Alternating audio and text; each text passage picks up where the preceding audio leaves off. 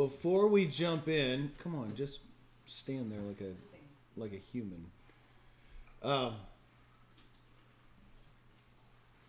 we have run into a bit of a problem in the fact that we have the the next round, which will not be theological foundations. One, it will be salvation history. Two, uh, but that first week in August, we're going to have the church camp out on that first full weekend there.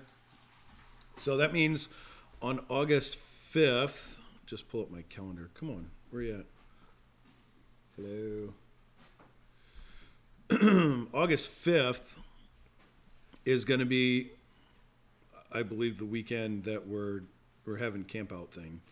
Uh, anyway, so what we'd like to do is scooch instead of doing Tuesday, Thursday, Saturday, do Saturday, Tuesday, Thursday. So the Saturday would actually be July 29th for School of Ministry, and then August 1st and August 3rd will follow the all day Saturday. So if you guys can just make that adjustments in your calendars, uh, we'll we'll scooch August 5th to July 29th, and then we won't be running into church family camp.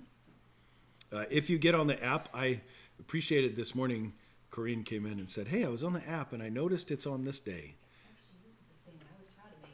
I was proud of you as well. So good.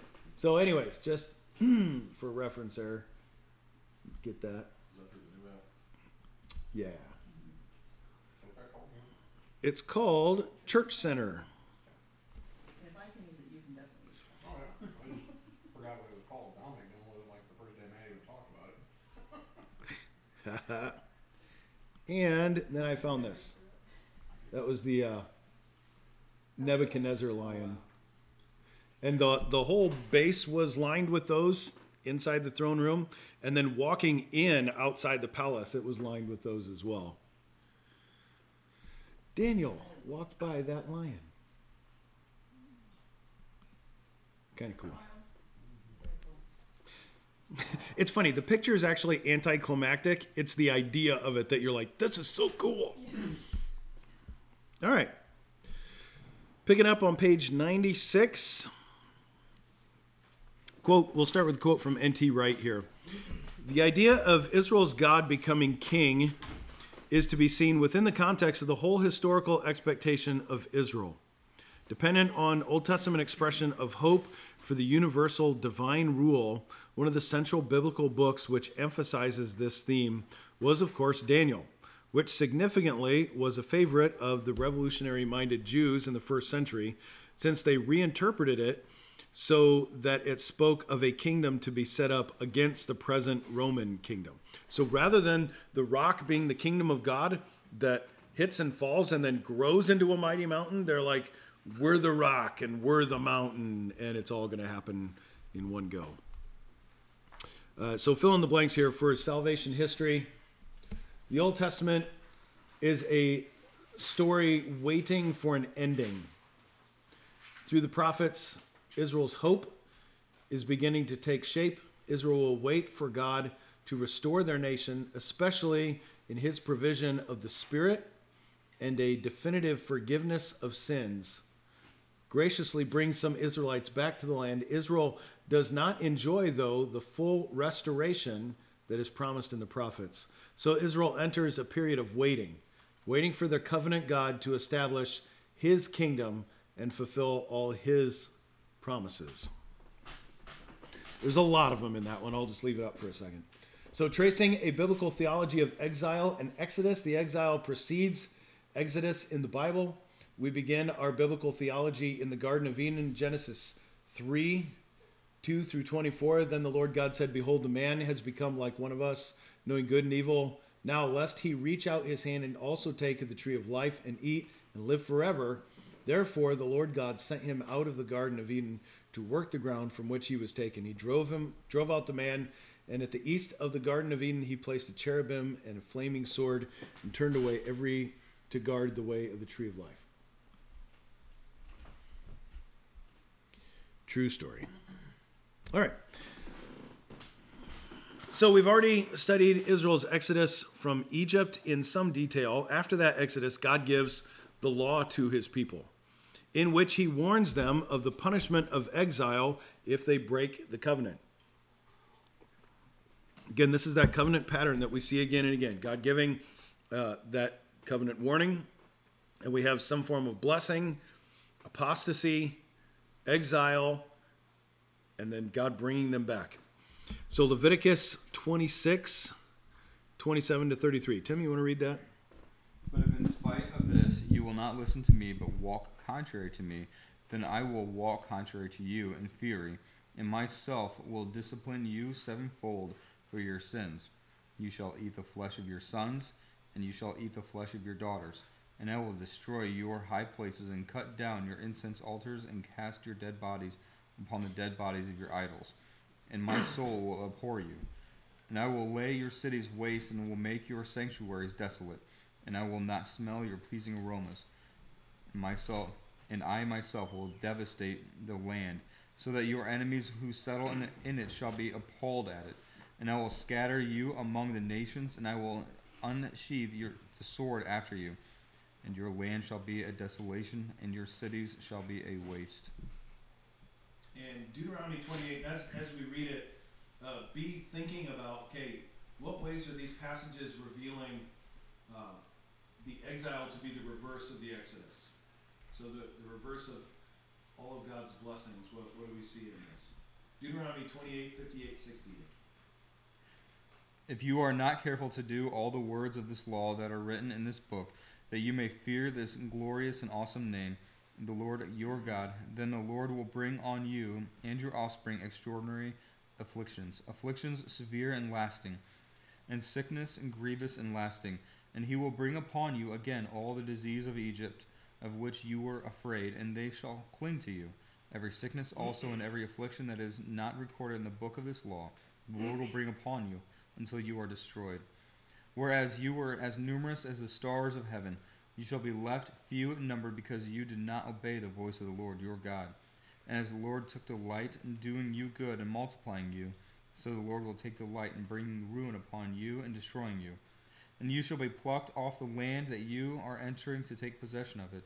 And the Lord will scatter you among all peoples, from one end of the earth to the other and there you shall serve other gods of wood and stone, which neither you nor your fathers have known. And among these nations you shall not you shall find no respite. And there shall be no resting place for for the sole of your foot. But the Lord will give you there a trembling heart and failing eyes and a languishing soul. Your life shall hang in doubt before you. Night and day you shall be in dread and have no assurance of your life. In the morning you shall say, If only it were evening, and at the at evening you shall say, If only it were morning, because of the dread that your heart shall feel, and the sights that your eyes shall see. And the Lord will bring you back in his ships to Egypt, a journey that I promised that you should never make again. And there you shall offer yourselves for sale to your enemies as male and female slaves, but there will be no buyer. All right, so what what do you see there are the ways that this uh, is a reversal of the exodus of God bringing his people out of Egypt. There's a whole bunch of them in there. Uh, they're numerous as the stars of heaven, and that would be reversed. Yep. Yep. They were numerous.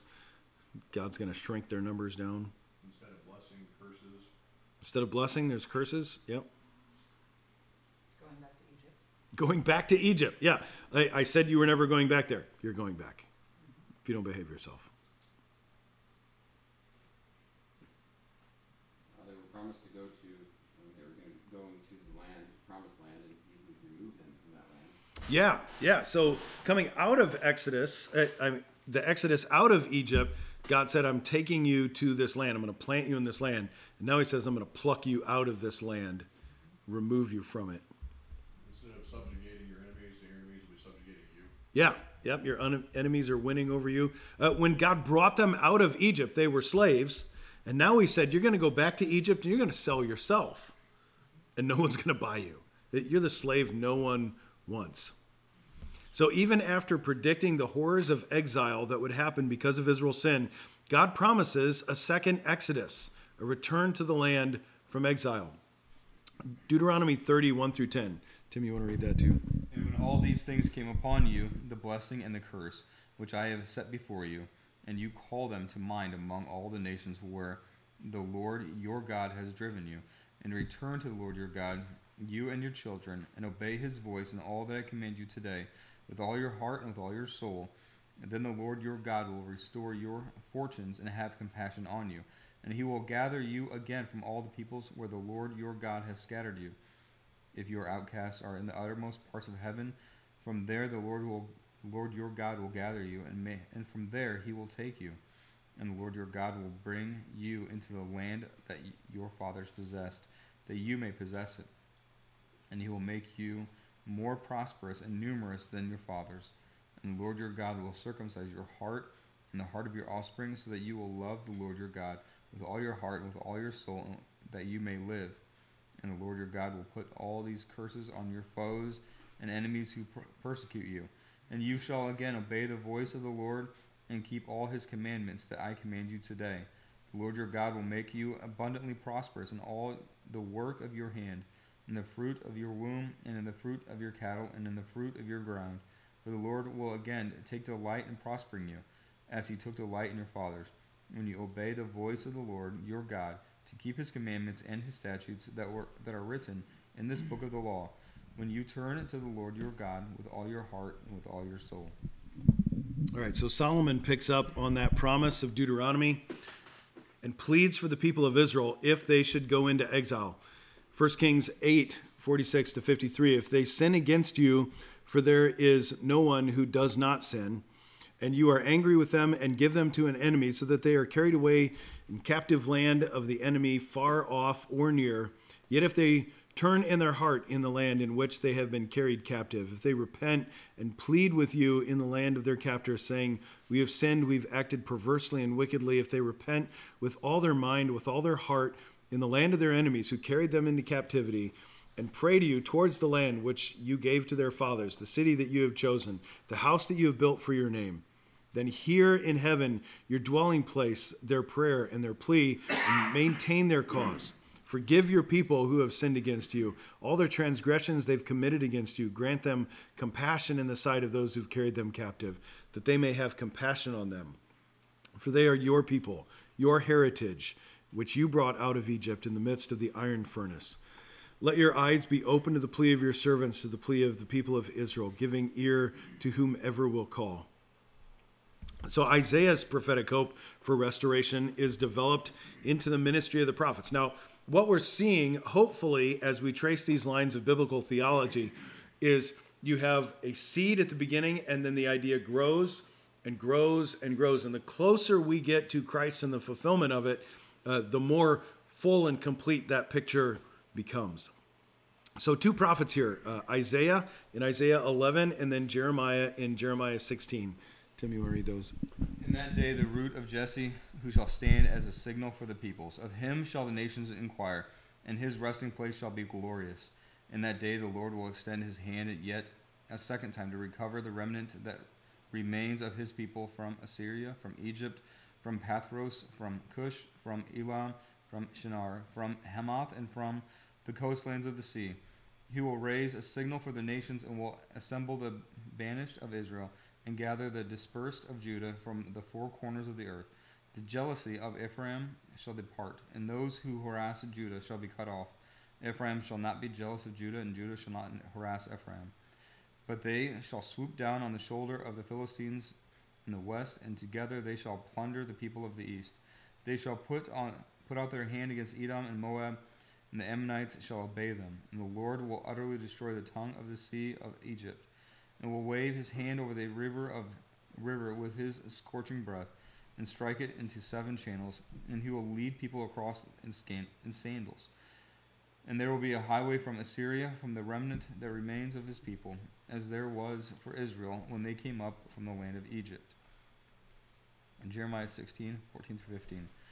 Therefore, behold, the days are coming, declares the Lord, when it shall no longer be said, As the Lord lives, who brought up the people of Israel out of the land of Egypt, but as the Lord lives, who brought up the people of Israel out of the north co- country and out of all the countries where he had driven them. For I will bring them back to their own land that I gave to their fathers. All right, so in those, what imagery is used to describe the return from exile? And why might he have used that?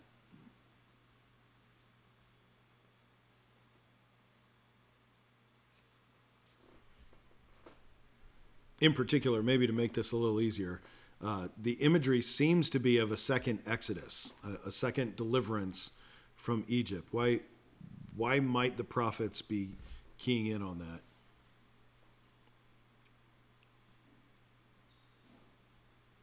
I mean, it was kind of that first big example of God to a entire nation of people of like salvation. Yeah. And so how much more in the second time if they call it greater. Yeah, So, sure. So that being a picture of God's great salvation towards his people, and if that was the greatest picture we have, and then we go, and this one's going to be even greater, where it's not just brought from one place, but from scattered all over the place. Yeah.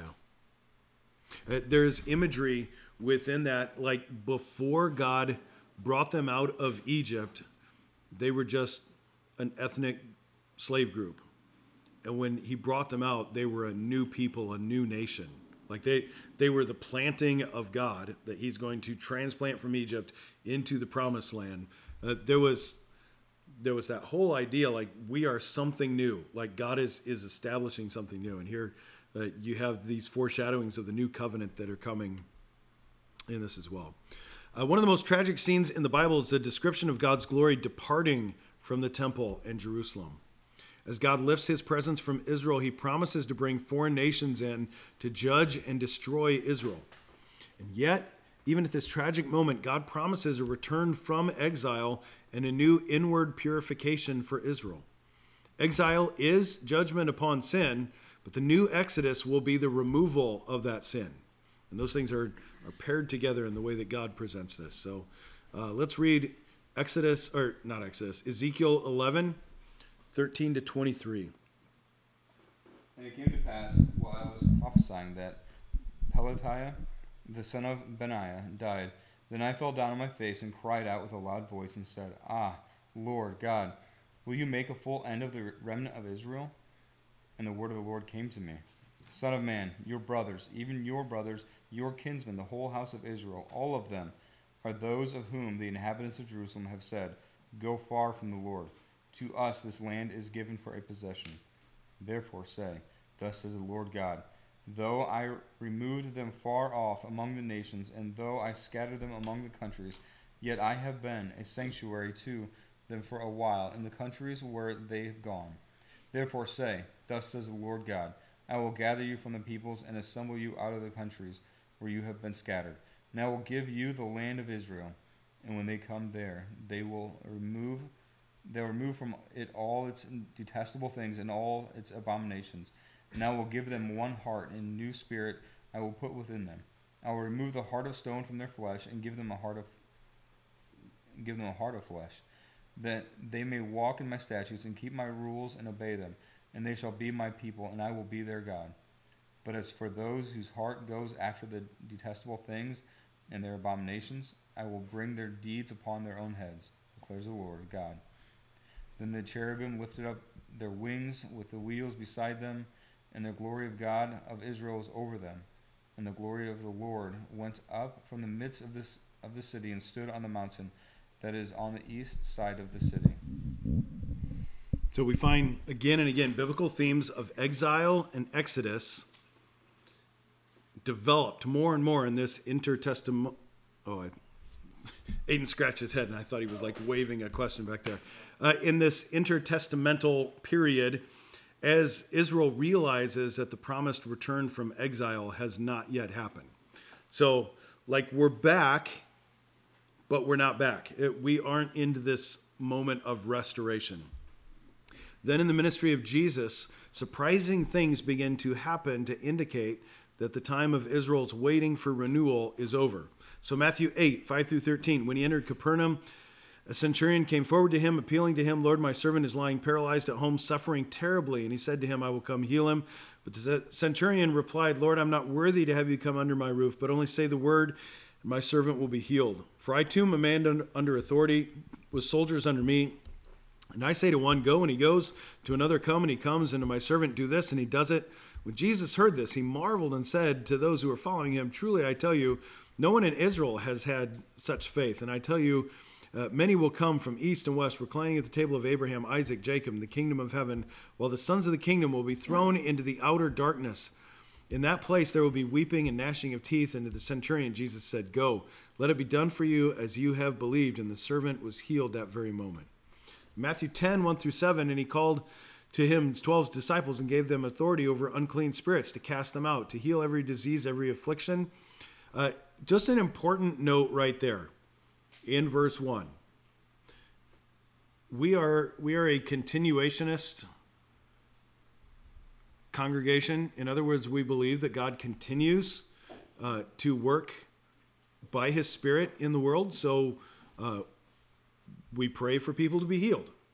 Now, there's a big difference, and this is where uh, the whole prosperity and faith gospel has turned this into an idol of itself.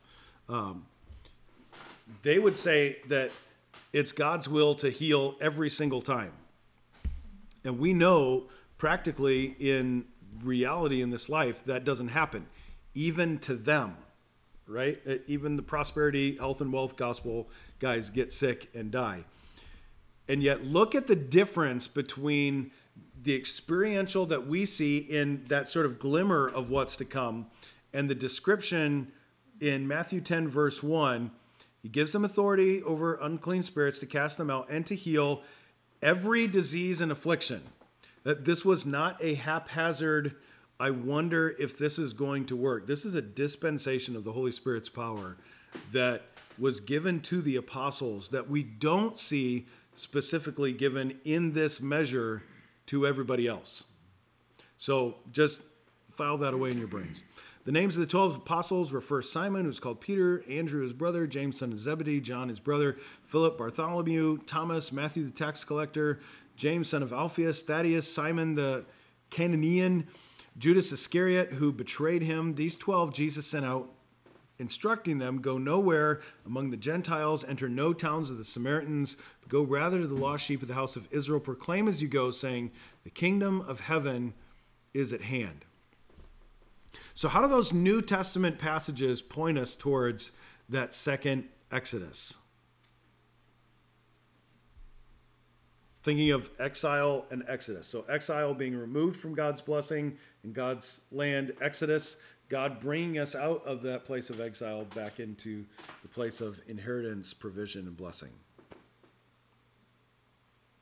I mean, it's the, it's the uh, last line where he says, "Don't go to the Gentiles. Go to your people and bring them." And that's like that's part of it. Of like these people were out. Yeah, Go to them and bring them back. yeah. So So go to go to the Jewish house first. Don't go to the, the Gentiles. What is it that they're bringing with them? What is it they're bringing to them? The what? the gospel. The gospel? Yep. Yep. Proclamation of good news. What else?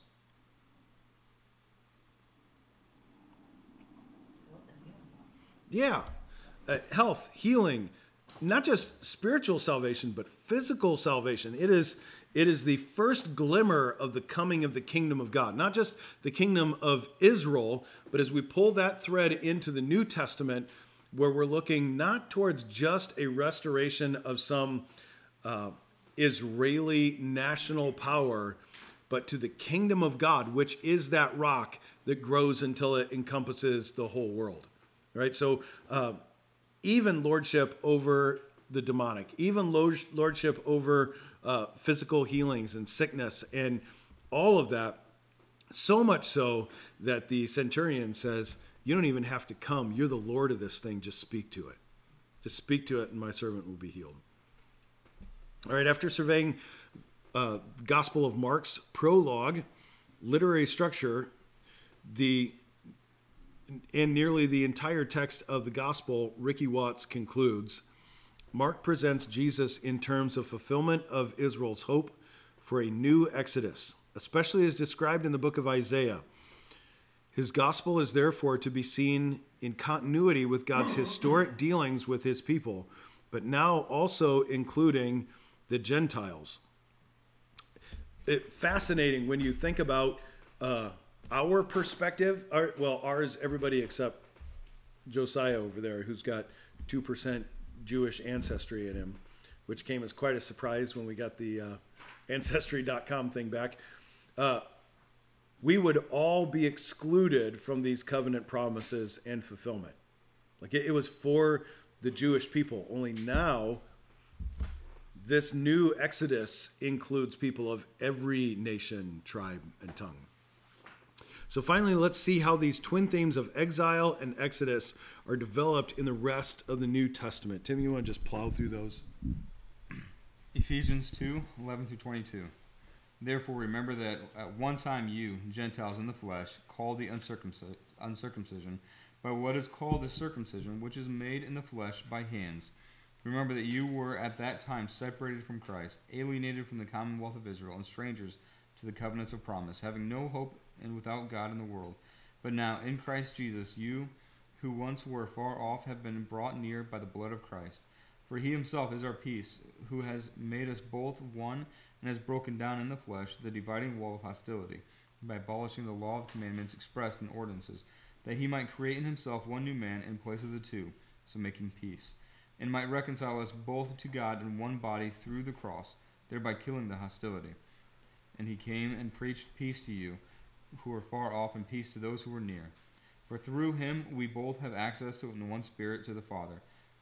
So then you are no longer strangers and aliens, but you are fellow citizens with the saints and members of the household of God, built on the foundation of the apostles and prophets, Christ Jesus himself being the cornerstone, in whom the whole structure, being joined together, grows into a holy temple in the Lord. In him you also are being built together into a dwelling place for God by the Spirit. 1 Peter 1 1 through 2.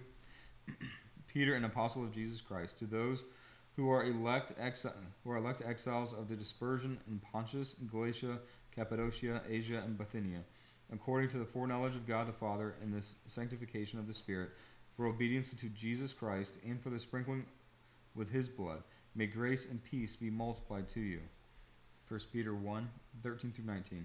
Therefore, preparing your minds for action and being sober minded, set your hope fully on the grace that will be brought to you at the revelation of Jesus Christ.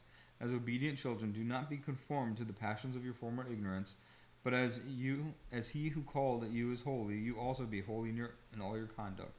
Since it is written, You shall be holy, for I am holy. And if you call on him as Father who judges impartially according to each one's need, deeds, con- conduct yourselves with fear throughout the time of your exile knowing that you were ransomed from the futile ways inherited from your fathers, your forefathers, not with perishable things such as silver or gold, but with the precious blood of Christ, like like that of a lamb without blemish or spot. 1 Peter 2 11 through 12. Beloved, I urge you as sojourners and exiles to abstain from the passions of the flesh, which wage war against your soul. Keep your conduct among the Gentiles honorable, so that when they speak against you as evildoers, they may see your good deeds and glorify God in the day of visitation. All right, thanks. So, a final question in this section, sort of thinking about our status where we fall as Christians today. Are we living in exile or have we been brought to God from exile? Yes. Yes. Jesus. Good answer. Good answer, Sunday school. So explain yes. we have been brought to God from exile, um, in the sense that as Gentiles we were once far off and then now brought into the covenant family of God, where we prior to this had no no entryway or no no means of salvation at all.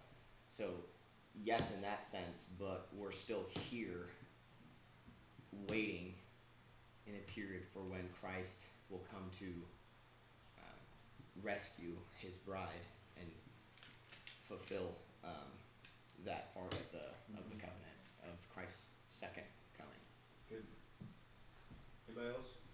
It's the, the message of Jesus that the kingdom of God is coming and is now here. Yeah. It's it's both. Yeah, good. It, it is that wonderful and yet difficult reality that we live in of the already but not yet nature of the kingdom of God. That it is here, it has been here, it is the rock that is growing upon the earth, and yet we don't see the fulfillment of it yet. But we don't see every enemy crushed under his feet. And, and so we live in that sort of time of waiting in between for God to accomplish fully his purposes. All right, lesson seven.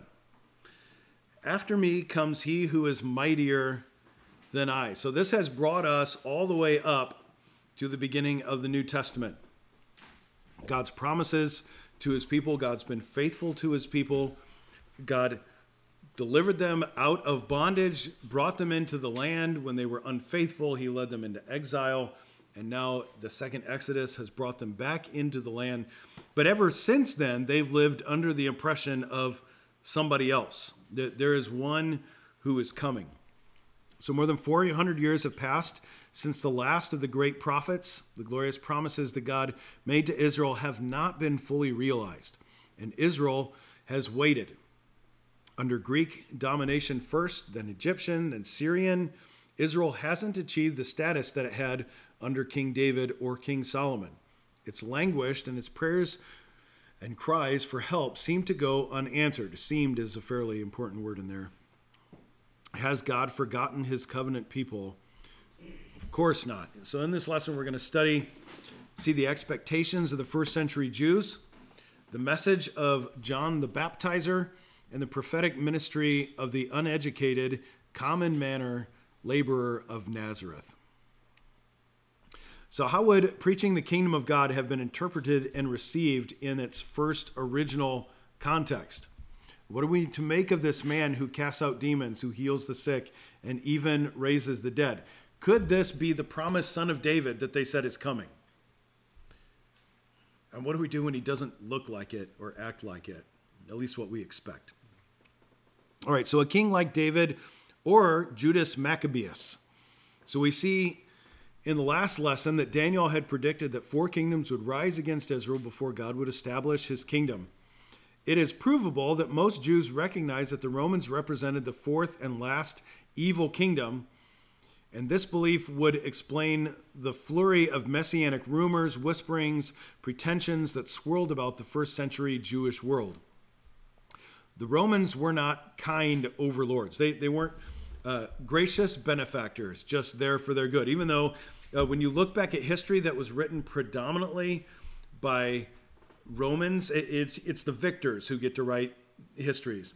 Uh, the Roman story is we went to all these places and we helped them because we built roads for them. If you, if you studied sociology in school, history in school, uh, and you can still go and see the aqueducts today. We brought water to the people. Uh, we did all of these things. We, we established uh, at least a limited form of democracy in these places.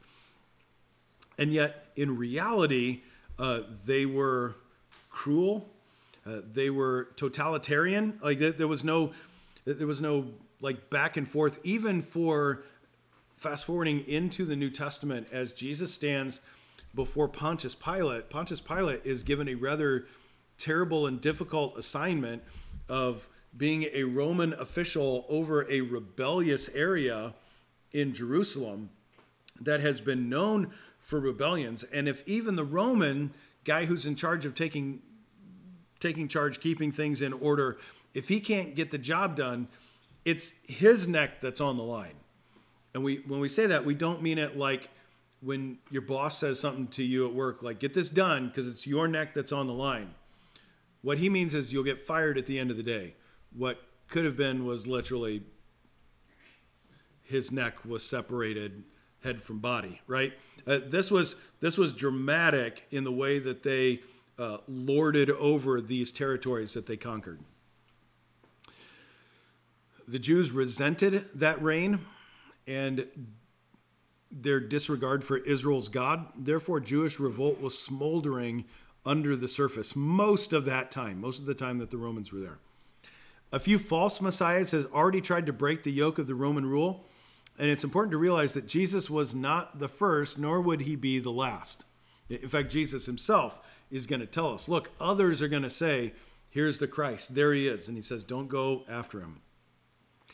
To the first century Jewish world, it was a tinderbox waiting to burst into flame or open revolution. So, in order for us to understand how Israel's hopes have been shaped and solidified, we need some understanding of her history between the fall of Jerusalem, 587 BC, and the birth of Jesus, somewhere around uh, 6 to 4 BC. Here's one of the summaries of the history between the distinction, the destruction of Jerusalem, uh, and the rise of Antiochus Epiphanes. N.T. Wright writes this The story of the Second Temple Judaism is one of tension and tragedy. The Babylonians had destroyed the first temple in 587 BC. Ever since then, those who looked to Jerusalem and its temple as the center of their homeland and the very reason for their existence as people had been faced with mounting tension between the faith they professed and the facts they perceived. The exile had not only uprooted them from their land, it had placed a great question mark against the pre exilic faith in the ancestral God. When the great moment had come, Babylon had been destroyed, Israel did not become free. The mistress in her own land, the Persians who had crushed Babylon, were generous overlords to the Jews, but overlords nonetheless. As we have already seen, Alexander the Great swept through the old Persian Empire and beyond painting a the map a new color and imposing a new culture.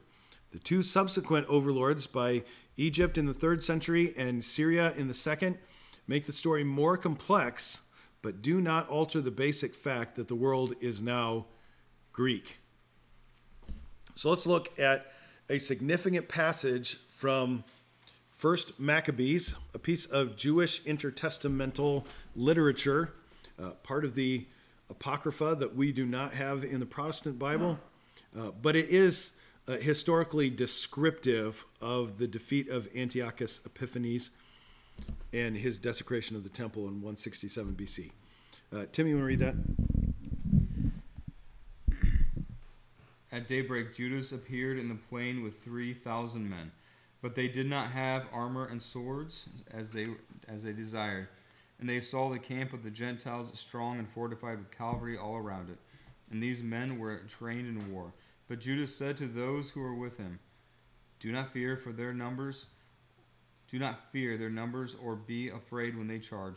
Remember how our ancestors were saved at the Red Sea when Pharaoh with his forces per- pursued them. And now let us cry to heaven to see whether he will favor us and remember his covenant with our ancestors and crush this army before us today. Then all the Gentiles will know that there is one who redeems and saves Israel. When the foreigners looked up and saw them coming against them, they went out from their camp to battle. Then the men with Judas blew their trumpets and engaged in battle. The Gentiles were crushed and fled into the plain, and all those in the rear fell by the sword. They pursued them to Gazara, and to the plains of Idumea, and to Azotus and to Jamnia, and three thousand of them fell. Then Judas and his force turned back from the from pursuing them, and he said to the people, "Do not be greedy for plunder, for there is a battle before us. Gorgias and his force are near us in the hills, but stand now against our enemies and fight them, and afterwards seize the plunder boldly." Just as Judas was finishing his speech, a detachment appeared coming out of the hills. They saw that their army had been put to flight, and that the Jews were burning the camp.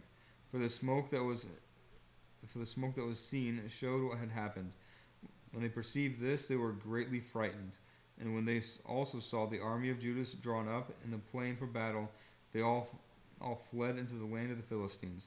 Then Judas returned to plunder the camp, and they seized a great amount of gold and silver and cloth dyed blue and sea purple, and great riches. On their return, they, they sang hymns and praises to heaven, for he is good, for his mercy endures forever. Thus Israel had a great deliverance that day. Then Judas and his brothers said, See, our enemies are crushed. Let us go up to cleanse the sanctuary and to dedicate it. So all the army assembled and went up to Mount Zion. There they saw the sanctuary desolate, the altar profaned, and the gates burned. In the courts they saw bushes sprung up as in a thicket or as on one of the mountains. They also they saw also the chambers of the priests in ruins. Then they tore their clothes and mourned with great lamentation. They sprinkled themselves with ashes and fell face down on the ground. And when the signal was given with the trumpets, they cried out to heaven. Then Judas detailed, detailed men to fight against those in the citadel until he had cleansed the sanctuary. He chose a blameless priest devoted to the law, and they cleansed the sanctuary and removed the defiled stones to an unclean place. They deliberate, deliberated what to do about the altar of burnt offering, which had been profaned. And they thought it best to tear it down so that it would not be a lasting shame to them that the Gentiles had defiled it. So they tore down the altar and stored the stones in a, in a convenient place on the temple hill until a prophet should come to tell them what to do with them. Then they took unhewn stones, as the law directs, and built a new altar like the former one. They also rebuilt the sanctuary and the interior of the temple and consecrated the courts. They made newly new holy vessels and brought the lampstand, the altar of incense, and the table into the temple. Then they offered incense on the altar and lit the lampstand on the lampstand, and these gave light to the temple. The, they placed the bread and hung on the table and hung up the curtains. Thus they finished all the work they had undertaken. Early in the morning on the 25th day of the ninth month, which is the month of Chislev, in the 148th year, they rose and offered sacrifice, as the law directs, on the new altar of burnt offering they that they had built. At that at the very season and on the very day that the Gentiles had profaned it, it was dedicated with songs and harps and lutes and cymbals. All the people fell on their faces and worshipped and blessed heaven who had pro- prospered then. All right. So, how does this non biblical account, in other words, this isn't found in your Bible, but how does it resonate with what we've studied so far?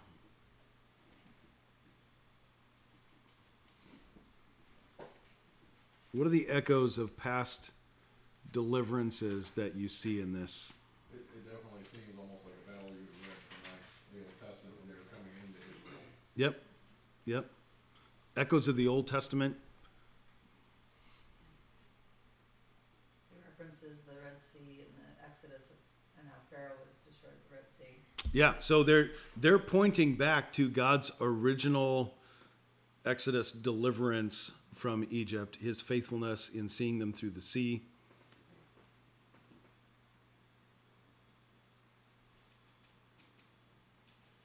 Talk about the temple, cleansing the temple when they when they return. Yep. And following, um, waiting, actually waiting for a prophet to come and actually give them direction of what they should do. Yeah. Because there wasn't one. Right? 'cause they were- Yeah.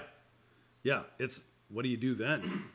I mean, there it, clearly in the way they said it, there were people who were uh, like saying that they were prophets because they were waiting for one, as opposed to well, let's see if somebody gets born this week and wait till he grows up.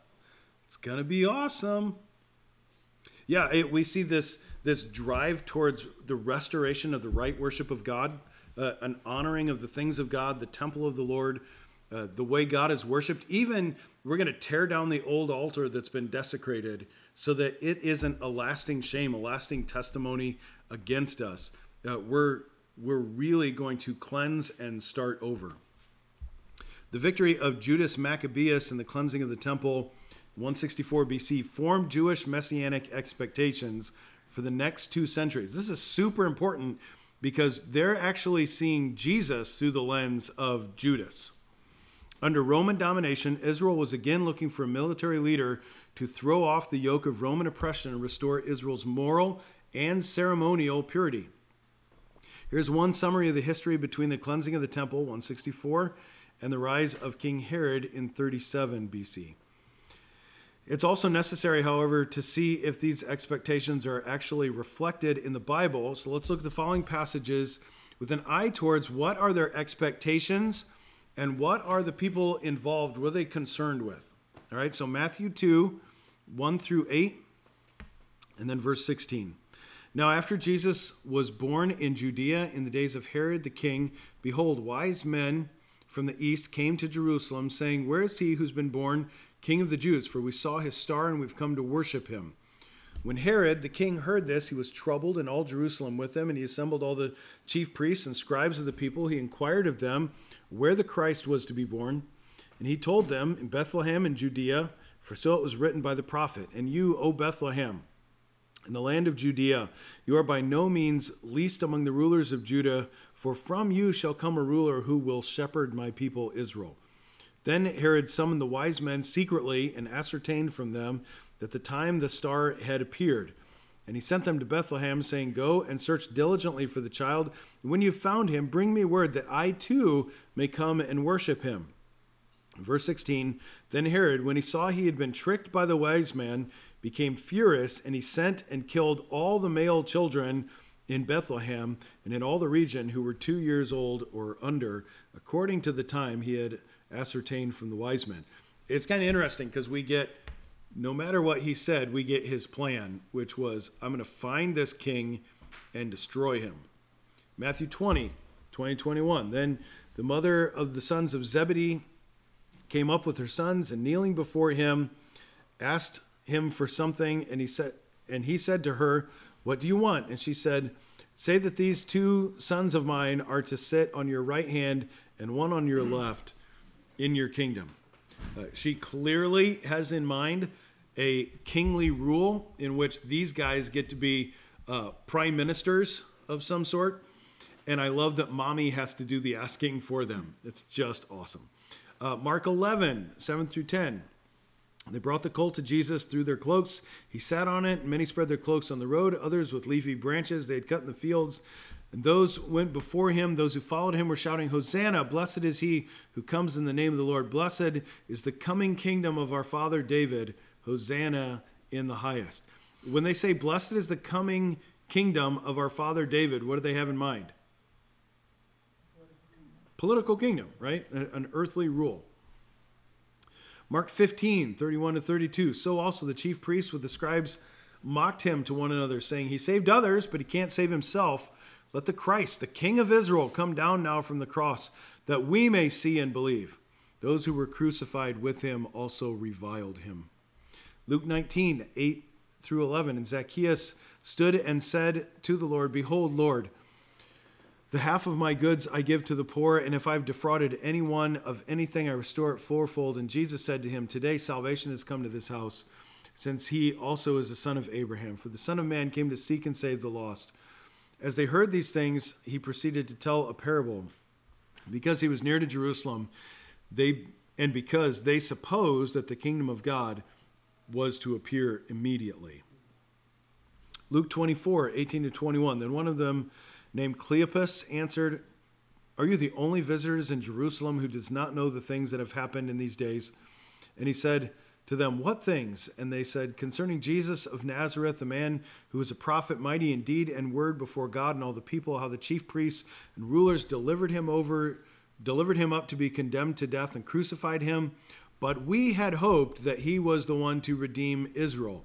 Yes, and besides all this, it is now the third day since these things have happened. John, how how tragic is that? I, I know we often uh, point to the end of that story as Jesus reveals himself to them and, and they say, Did not our hearts burn within us? How tragic to literally be speaking to the Lord of glory and say, He didn't turn out to be who we thought he was. Ugh. John 6, 11 to 15. Jesus then took the loaves when he'd given thanks, he distributed them to those who were seated. So also the fish, as much as they wanted. When they had eaten their fill, he told the disciples, Gather up the leftover fragments, that nothing may be lost. So they gathered them up, filled twelve baskets with fragments from the five barley loaves that they left of those who had eaten. When the people saw the sign that he had done, they said, This is indeed the prophet.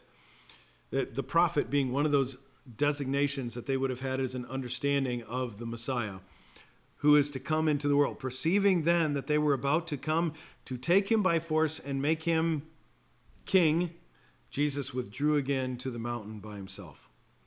The last one, John 40, John 7, 40 through 43. When they heard these words, some of the people said, This is really the prophet. There you go. You, you see it again. Others said, This is the Christ, another name for the Messiah. But some said, Is the Christ to come from Galilee? Has not the scripture said that Christ comes from the offspring of David and comes from Bethlehem, the village where David was? So there was division among the people over him. All right, so thinking through those passages, what did the people expect of the Messiah? What did they expect Christ was to be like?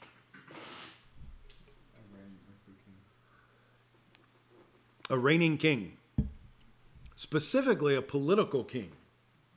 A king, yeah, is going to overthrow Rome. Not from a place like Galilee. Definitely not from like a little kind of uh, hick backwoods place. Village Yep, yep. It's interesting. I, I read a, a commentator a while ago who was talking about the fact that Galilee gets singled out, where they, they pick it up by the accent. They're like, I can tell by your accent that you are from this area. And it really kind of had this idea that we can tend to have a little bit, those of us who are from the north. And then we get around people who are, I mean, how many times have we made the joke? I mean, not me, obviously, but bad people. Uh, and called Rome City Rome Tucky. And, and there's there's sort of like casting aspersions on like we hear your accent we're just assuming, listen, nothing great's coming from there. It's not the accent. People are literally from Kentucky there. It's not the accent; they're literally from Kentucky. There, yeah. Uh, so same thing with Galilee. Like we have no expectations of something great. Now Bethlehem, ah, the city of David, right? The, the village of David. Uh, great things might come from there, but probably not Galilee. Interesting also that they done their homework and they they were waiting in expectation and they were watching certain things. Again, does this not sound reminiscent of what we talked about on Tuesday or Thursday? I don't remember which one. Uh, with misguided Christians just sitting in bated breath expectation. Are they going to rebuild the temple? Are they going to rebuild it? The red heifers. The red heifers, right?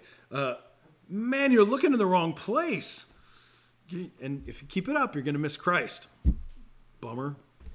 Matthew 16, 20 through 23. Then he strictly charged them, charged the disciples to tell no one that he was the Christ. And from that time, Jesus began to show his disciples that he must go to Jerusalem and suffer many things from the elders and chief priests and scribes and be killed, on the third day be raised. And Peter took him aside and rebuked him, saying, Far be it from you, Lord, this shall never happen to you.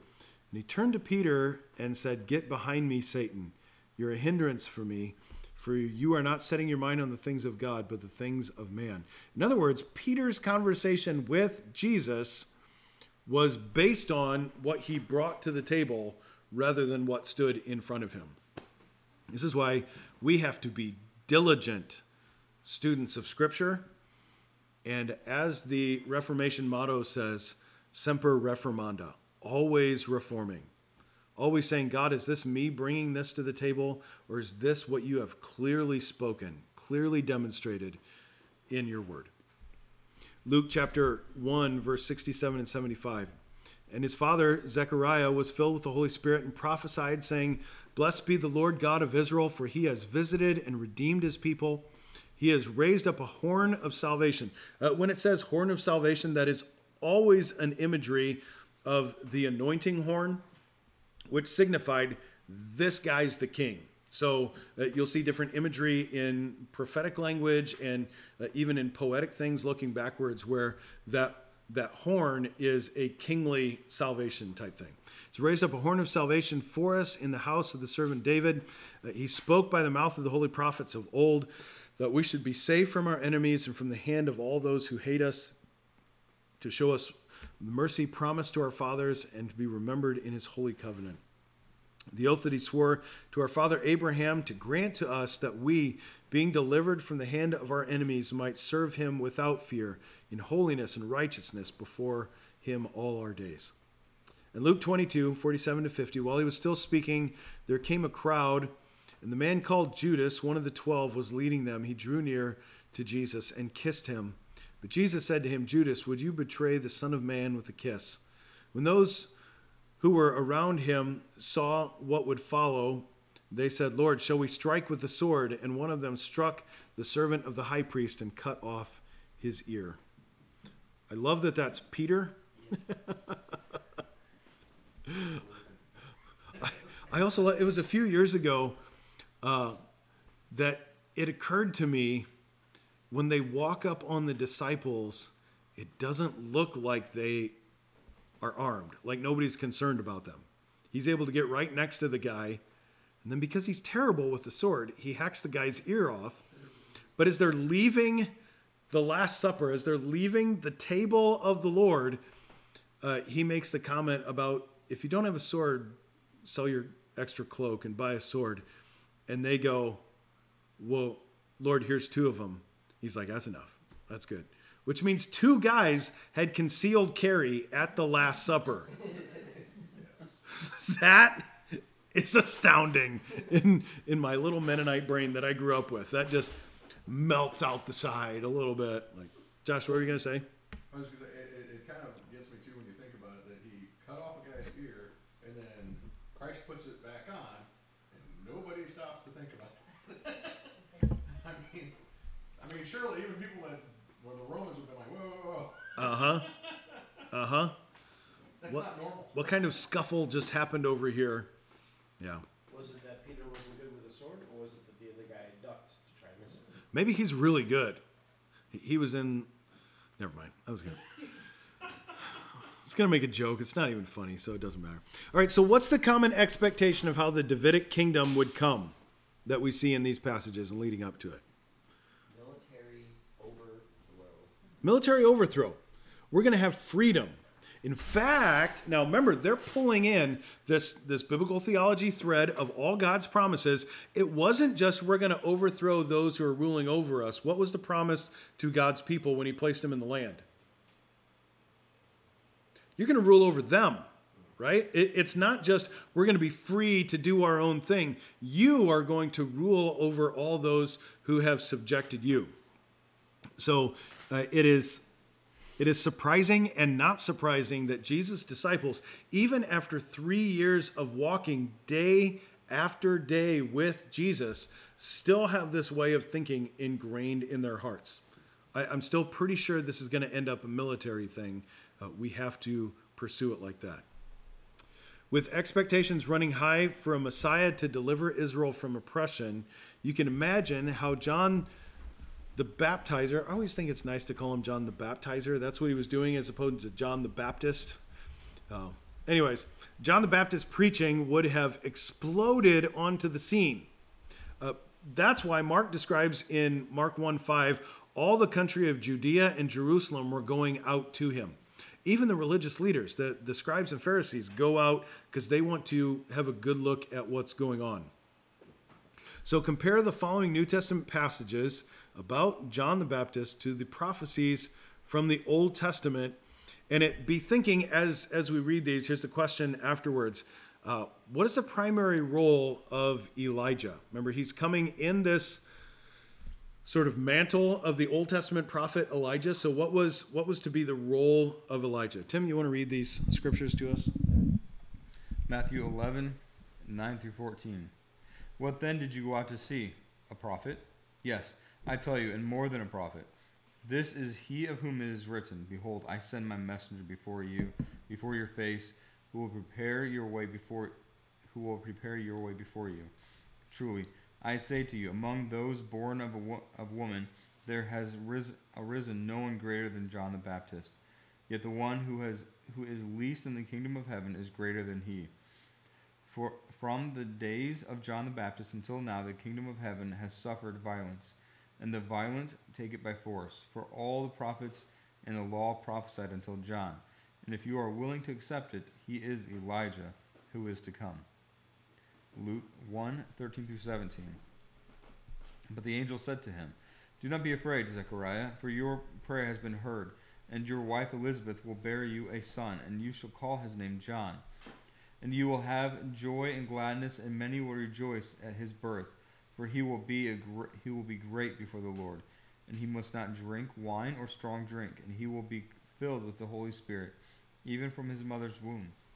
And he will turn many other children of Israel to the Lord their God, and he will go before him, and he will go before him in the spirit and power of Elijah to turn the hearts of the fathers to the children, and the disobedient to the wisdom of the just, to make ready for the Lord a people prepared. Malachi 4 4 through 6. Remember the law of my servant Moses, the statutes and rules that I commanded him at Horeb for all Israel. Behold, I will send you Elijah the prophet before the great and awesome day of the Lord comes. And he will turn the hearts of fathers to their children, and the hearts of children to their fathers lest I come and strike the land with a decree of utter destruction. Isaiah 40, 1 through 11. Comfort, comfort my people, says, says your God. Speak tenderly to Jerusalem and cry to her with that her war, warfare has, is ended, that her iniquity is pardoned, that she has received from the Lord's hand double for all her sins. A voice cries in the wilderness, Prepare the way of the, of the Lord, make straight in the desert a highway for, for our God. Every valley shall be lifted up, and every mountain and hill be made low. The uneven ground shall become level, and the high, and the rough places a, a plain.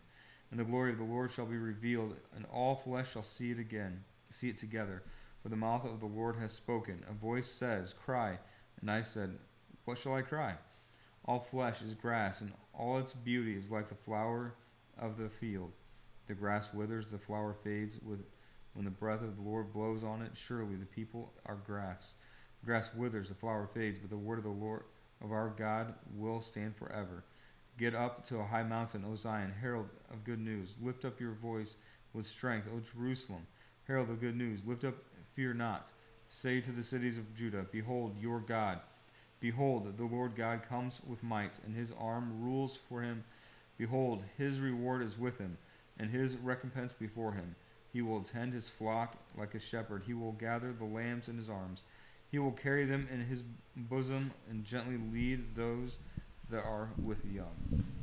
All right, so what is the role of Elijah?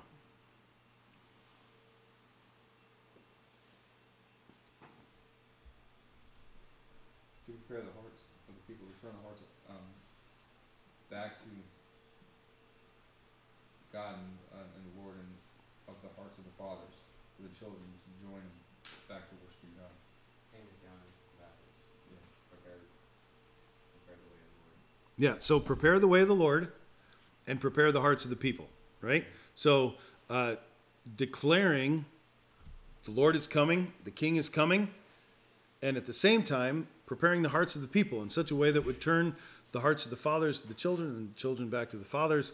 Uh, not not just so that we have happy families. That's not what he's aiming at, right? Right. This is a restoration of that uh, covenant family that is together seeking and going after the Lord, that is faithful to his word. Uh, primarily, though, he stands as the one who declares the king is coming, Jesus is coming. So, salvation history here the Jews were expecting a Davidic king who would overthrow the Romans. Their Messiah would be a military ruler in the mold of David or Judas Maccabeus. Kingdom of God would be established when pagan armies would be put under the feet of God's anointed one in Israel. John the Baptist was to prepare the people of Israel for this. So that's what they saw. They saw uh, a military ruler who was coming, who would not only free them, but put them now in the role of conqueror of those who had once conquered them. So let's look a little bit at John the Baptist and Jesus and their engagement with each other. First, look at John the Baptist's message Matthew 3 4 through 12. Now, John wore a garment of camel's hair and a leather belt around his waist, and his food was locust and wild honey. Then Jerusalem and all Judea and all over the region about the Jordan were going out to him. They were being baptized by him in the river Jordan, confessing their sins When they saw many of the Pharisees and Sadducees coming for baptism, he said to them, You brood of vipers, who warned you to flee from the coming wrath? Bear fruit in keeping with repentance. Do not, do I get to say that on like a Sunday morning when somebody comes in? I'm like, I'm pretty sure you brood of vipers.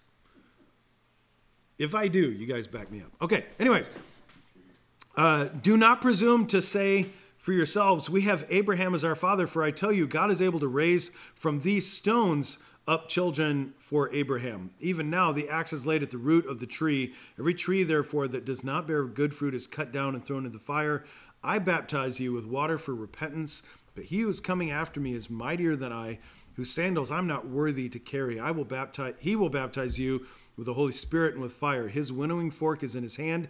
He will clear the threshing floor and gather his wheat into the barn, but the chaff he will burn with unquenchable fire. All right, so how would you summarize John's message? Are there any significant, surprising omissions? How does his message compare to the common Jewish expectation?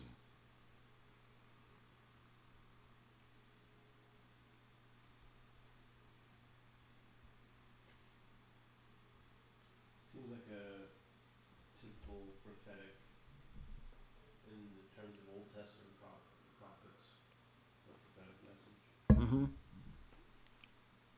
But it doesn't say anything militarily. There's nothing, bear fruit in keeping with repentance. Yeah, there's no there's no mention of a military victory. Just a call to repentance. But also a warning at the end, I mean, with the burning of the chaff. Yeah, yeah. Yeah, I think that the Jewish leaders would have heard that warning very clearly when they heard the, the axe is at the root. By the way, you're the tree. uh, and the burning of the chaff. Oh, yeah, that's you. You know, I, I, it seems like that's very, very clear. So, John the Baptist's message could be summarized as the Messiah is coming to bring the judgment of God, therefore, repent. What's missing in this message is any indication that the Messiah would first bring the judgment of God upon himself by dying sacrificially. That's kind of interesting that that's not in there. John's message also does not indicate that the Messiah would bring a spiritual victory in his first coming and a military victory only in his second coming. Therefore, John was most likely operating with the common Jewish expectation for a king in the likeness of Judas Maccabeus, which I think as we go on, we're going to see that borne out a little bit. Yep. I don't know a lot of or books that we don't use. So like Judas Maccabeus, like that, the passage that we read has a lot of some similarities Mm-hmm. that would align with the text that we use. Is what is it? In, let's use this book for example, Maccabeus, that is in there that does not align with the rest of Scripture. Like, why is it like that departed? Right. Okay. So the, the question is we read from Maccabees. What in that is different from the rest of Scripture? Why isn't it included in Scripture? Uh, so some of the, the apocryphal books differ a little bit. They're, they're not all exactly the same thing. Uh, this one being specifically a, a history of what has happened. So within that history, uh, we can look at a historical account and it, I mean, I hope we even do this with like school textbooks that they're written from a perspective. We don't we don't look at it and go, this is 100% true and trustworthy. Put all of your hope in this. And yet we would we would say this is an accurate history, right? So that's what what we have in Maccabees is a historically verified historical account of what happened. Now it's written from a way that sort of sounds a lot like the rest of Scripture. I mean, it's how people wrote those type of things, uh, and yet, and I, I can't point to one specific thing. I, I'm not sure off the top of my head, but uh, there was enough consensus that they said this is not part of the canon of Scripture. That it's missing the divine spark, that the authorship of God in this, although it's an accurate history. So guys like Martin Luther are going to go. Everybody should read it. Uh, it's good for understanding, and yet we look at it in much the same way that we would look at a uh, historical book nowadays, where it may be 100% accurate and we don't ascribe scriptural authority to it. Uh, It's not until later on that um, these books get ratified into the Bible, even though they would, their stories would have been included in like the Septuagint, like they would have had these in there to, to know these stories. Uh, but as time went on, they, they got separated out. Some of the books that were in there uh, are less like that. They're less histories and more writings in the style of the time, which would have um, lended themselves more towards, given the fact that God is silent, uh, those speaking on behalf of God, and those ones I think get a little more sketchy, a little more dangerous. So I'm glad we have the Apocrypha, and I'm glad the Apocrypha is not included in our Bible. Okay. All right. Where were we?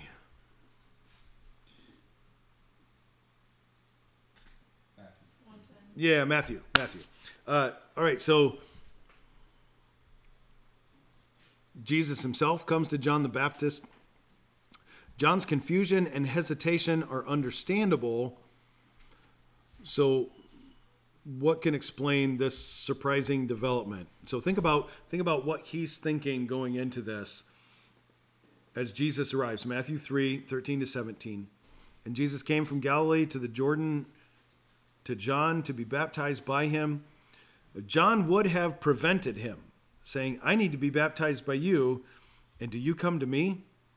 Jesus answered, Let it be so, for thus it is fitting for us to fulfill all righteousness. Then he consented. And when Jesus was baptized, immediately he went up out of the water. Behold, the heavens were opened to him, and he saw the Spirit of God descending like a dove, coming to rest on him. Behold, a voice from heaven said, This is my beloved Son, with whom I am well pleased. So, how should we understand the baptism of Jesus as depicted in Matthew?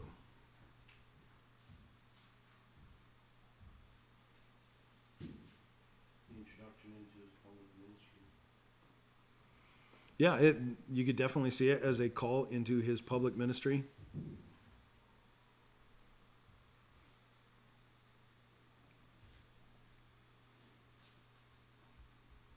God confirming to everyone around him that uh, here he is. Yeah, yeah, there's uh, this voice booming from heaven. At least in Matthew's account, uh, the heavens are open and he sees the dove coming down. It's a little ambiguous who he is. Is that John? Is that Jesus? Somebody sees this dove coming down. Uh, but we're told in other accounts that uh, people heard the voice come from heaven, even though some go, I think that was thunder. There's there's a public like something something just happened.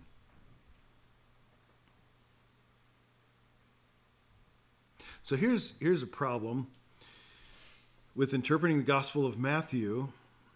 In what way is Jesus being baptized as a fulfillment of all righteousness? That's a difficulty. One common answer to this question is that the baptism of Jesus fulfills biblical predictions about the Messiah, that it fulfills Scripture, Matthew 5, 17 and 20. Others suggest that Jesus' identification with John's baptism for the forgiveness of sins foreshadows his own, his own atoning death. Still, others emphasize Jesus' humble solidarity with God's people. Whatever the correct interpretation is, Jesus' baptism is the inception of his public ministry and the declaration that he is the Davidic king who was to come. It, it is a public heralding and proclamation of the king, even though they don't understand that yet. John the Baptist preaches against Herod, who's at that moment ruling over Israel. Herod did not keep the law of Moses or have any Davidic right to the throne. He was not a proper ruler of God's people, but nevertheless, he arrests John and throws him into prison. Uh, Here's an account of what John does in prison Matthew 11, 2 through 6. Tim, you want to read that for us? Now, when John heard in prison about the deeds of the of the Christ, he sent word by his disciples and said to him, "Are you the one who is to come, or shall we look for another?" And Jesus answered them, Go and tell John what you hear and see. The blind receive their sight, and the lame walk. Lepers are cleansed, and the deaf hear. And the dead are raised up, and the poor have good news preached to them. And blessed is the one who is not offended by me. So John is confused by what he is seeing and hearing in Jesus' ministry. It's really helpful to have followed this track of what are the Jewish people of this time expecting from the Messiah, and John's just one of them. Even though he's a prophet, uh, God would speak a portion of the message, not a total revelation of his plans and purposes and how they all fit together. So he has he has a bit of it. In fact, he has enough to know that Jesus is him, right? Because Jesus comes to him and he, he goes, No, no, no, no, no. Uh, I'm the one who needs baptized by you. And Jesus has to uh, sort of command him to do it. Well, now he's observing Jesus' ministry and he goes, This doesn't fit what I thought. And so he says to the Messiah, Is it you or should we expect someone else? So, what, just from reading that, what can we understand about John's thoughts, his expectations uh, that this passage reveals to us? They had that same mindset that the rest of the Jews did, that they were expecting a military leader. Yeah, he's in prison, so maybe I'm I'm maybe pushing into the text here, but maybe he's like, "Are you bringing me out here?" Yeah. Because if, if you're supposed to be the, the, the Messiah, sure, surely you're gonna overthrow this, and I'm I'm good to go, right? Yep. Yep. All right, so I, I think this is a really important one. I, I think this has real practical applications for uh, the people who you will find yourself in ministry to, and even for your own life, where we have these expectations about this is what it should look like when the kingdom of God comes near. Whether it comes near our nation, comes near our church, comes near our family. And John brings those expectations to Jesus. Only what Jesus says and does doesn't seem to, he doesn't see how that lines up with that.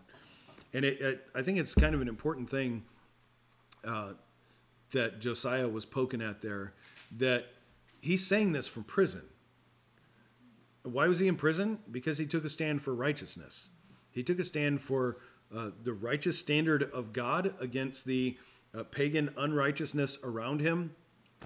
And now uh, he's in prison and it's not going to end well for him. Like he doesn't know that yet, but his head shall be lifted up from him, right? To steal the language of Genesis. And he's saying, okay, if if I have this assumption that it's going to be a military overthrow, and in fact, to, to use the language of the Exodus, a deliverance, will I be delivered? And the answer was yes and no. Yes, absolutely delivered and saved into the kingdom of God that you get to see firsthand uh, the inauguration of that king. Like the inauguration of Christ's public ministry happened under John's watch. He's the first person who gets to see it. Did he get delivered the way he expected or desired? Not at all. And man, same for us as we uh, either love and serve other people or even observe things in our own life where we expect a certain deliverance from God, a certain action from God, uh, when that's not what we've been specifically promised. Uh, we've been promised that Christ will build his church and the gates of hell won't stand about it, stand against it until the earth is filled with the knowledge of the glory of the Lord as the waters cover the sea, right? And every enemy is placed under his feet. And yet, there will be some really tough times that you have to walk with people through. And we dare not promise them what the faith and prosperity gospel preachers promise them, which is listen, if you just work hard enough, if you tithe big enough, God will bless you. God's going to turn this thing around. Man, you can only sail, sail, you can only say that if you're the traveling salesman who's passing through town because if you love people and you're involved in their life for the long run, what you're going to see is that doesn't play out as well. And at some point, you gotta you gotta explain yourself. Right. So here are the texts that Jesus alludes to in response to Jesus to John's question. That John says, "Are you the one? Is there somebody else?" And Jesus, rather than pointing towards the text that they knew and had the assumptions of this king, points them to Isaiah. Isaiah 29, 17. Is it not yet a very little while until Lebanon shall be turned into a fruitful field, and the fruitful field shall be regarded as a forest? In that day the deaf shall hear, and the words of a book. And out of the gloom and darkness the eyes of the blind shall see. The meek shall obtain fresh joy in the Lord, and the poor among mankind shall exult in the Holy One of Israel. For the ruthless shall come to nothing, and the scoffer cease, and all who watch to do evil shall be cut off, who by a word make a man out to be an offender and lay a snare for him who reproves him in the gate. With an empty plea, turn aside to him who is in the right. Isaiah 35, 3 through 7. Strengthen the weak hands, make firm the feeble knees. Say to those who have an anxious heart, Be strong, fear not. Behold, your God will come with vengeance, with recompense of God. He will come and save you. And the eyes of the blind will be open, the ears of the deaf unstopped. Then shall the lame man leap like a deer, and the tongue of the mute man sing for joy. For waters break forth in the wilderness, and streams in the desert. The burning sand shall become a pool, and the thirsty ground springs of water, and the haunt of jackals where they lie down. The grass shall become reeds and rushes. So, commentators have claimed that John the Baptist knew that Jesus was going to die. Only I think that's significantly overstating it. Uh, John 1 29 and 37. The next day he saw Jesus coming towards him and said, Behold, the Lamb of God who takes away the sin of the world. Now, Lamb of God has some significant connotations, right? So, what, what is Lamb of God pointing to? What, what's the biblical theology that that points back at? All of sacrifice, right? Passover lamb, which it never turned out good for the Passover lamb. Year after year. You'd think they'd learn, right? Behold, the Lamb of God who takes away the sin of the world. This is he of whom it is said, After he comes, comes a man who ranks before me because he was before me. I myself did not know him, for but for this purpose I came baptizing with water that he might be revealed to Israel. John bore witness. I saw the Spirit descend. Okay, here we go. It, so John clears it up, what Matthew doesn't. I saw the Spirit descend from heaven like a dove, and it remained on him. I myself did not know him, but he who sent me to baptize with water said to me, He on whom you see the Spirit descend and remain, that is he who baptizes with the Holy Spirit. And I have seen and borne witness that this is the Son of God, another designation for the Messiah. So, Messiah, Son of Man, the prophet, Son of God, the next day, again, John was standing with two of his disciples, and he looked at Jesus as he walked by and said, Behold, the Lamb of God. The two disciples heard this, heard him say this, and they followed Jesus. So, I have a side question. yeah, fire away. Where did the, uh, the ritual of water baptism originate? Ah, good question. Without a good answer. But Where did where did the ritual of water baptism? Uh, you find Old Testament passages, and in fact, we've read a ton of them of uh, cleansing and washing. Uh, we find in the Old Testament um, ritual act of the priest a sprinkling with water and a sprinkling with blood uh, as a removal for sin. But something has happened and we're scripturally we're not told and in fact historically it's ambiguous as well. Something has happened. By the time uh, john arrives there's a thing called baptism and it one of my questions as i've looked into that in the past has been is this the byproduct of wanting to be good religious people but god's not speaking it, like we we're just sort of doing our own thing so we have to come with, with our own means and methods. Now, I, I think it's better than that because uh, Jesus is going to command it in the new covenant, right? Uh, so I think it's the idea dropped by God, but by the time John shows up, it's not like, wait, what's baptism? It, it's clear to everybody uh, this is a religious act uh, in, in sort of a public display that is in line with what came before. So pulling those biblical theology threads of uh, sprinkling with blood and water in the past. But somehow it's arrived as a rite, as a ritual at this point. And we're not sure how. Unless you figure it out. And then let me know. We'll write the paper together. We gonna be famous, yo. All right, so how do we understand John's confession of Behold the Lamb of God who takes away the sins of the world?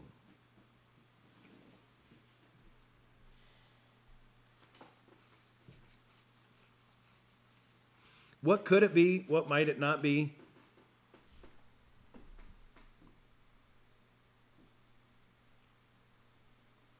I mean, personally, as we read it, we get, like, obviously an image of sacrificial lamb. Yeah. But like that's that's our context of being this side of the gospel versus then I wouldn't entirely know why he chose that wording because that hadn't been fulfilled yet. But he was a prophet. So Yeah. Yeah. a certain amount of prophetic communication with God that's very supernatural. But for us it's a slain lamb. Yeah. So I think you just said something that is really important to this discussion and understanding. He's a prophet. Now, that means it, because he uses it a couple times and because he uses it rightly, I think it is very, very safe for us to make the assumption God dropped on him that phrase, the Lamb of God. Like he just sees Jesus walking and the prophet rises up. Like it, you, you see this. I, I love when King Saul tears Samuel's robe and the prophet in him, it's like, it's like the crocodile or the alligator beneath the surface is just waiting to spring up. Like the thing gets torn and he rises up and says, even so, God has torn the kingdom from you, right? Uh, that the prophet inside John rises up as he sees Jesus walk by and says, Behold the Lamb of God takes away the sin of the world. Like, like that sounds like prophet language, God dropping it on him. Does that necessarily mean that he knew what it meant for him to be the Lamb of God? Not necessarily. Uh, perhaps, in fact, when uh, when Orthodox Jewish people, even today, read Isaiah 53, the passage of the suffering servant, and uh, what we see on this side of the cross, again, Aiden, that was pretty important. We're seeing it through the lens of the cross. And therefore, oh man, it just lines right up. Uh, not looking through the lens of the cross, they see Isaiah 53 as talking about uh, Israel, the people of Israel, being the Son of God, and just all the suffering, all the hardship. So it's totally possible that he could have heard from God, Behold, the Lamb of God who takes away the sin of the world. But of course, that lamb will never be killed. Of course, that lamb will never be hung on a tree because that would be being cursed by God. But he's going to suffer because it's a long way to the top if you want to rock and roll.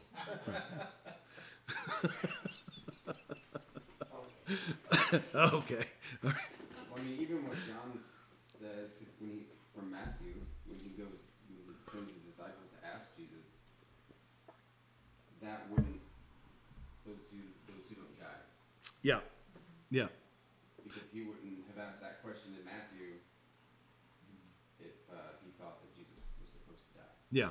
Yeah. If he thought Jesus' death as the sacrificial lamb was the goal or even coming, and that his purpose was not a political revolt, but a circumcision of the heart, then what he says from prison doesn't make a lot of sense. So I think clearly there was there was a lack of understanding that's there, which I kind of love. That uh, this guy's literally Jesus' cousin. He is uh, a prophet of God. He's the prophet of God. Where Jesus says, of everybody who's been born of a woman, which is everybody. There's never been anybody better than him. Like that's that's pretty high praise coming from Jesus. Uh, and he didn't he didn't fully see it. He didn't fully get it right. I love that on days where I'm like shaking my head going, "Man, God, how did I not see that? How did I not know that? How did I not pick up on that? Why am I so late to the party?" And then to be reminded like be faithful with what you have. Be faithful with what you have. As as, since John Baptist was Jesus' cousin, he would have grown up, possibly grown up, hearing these the stories of their birth. And Mary's, Mary's song, as she came to see Elizabeth, as leaped in the womb, he had grown up possibly hearing this. I understand, it's like the Bible clearly labels John as a prophet. Yeah. He was speaking prophetically different things.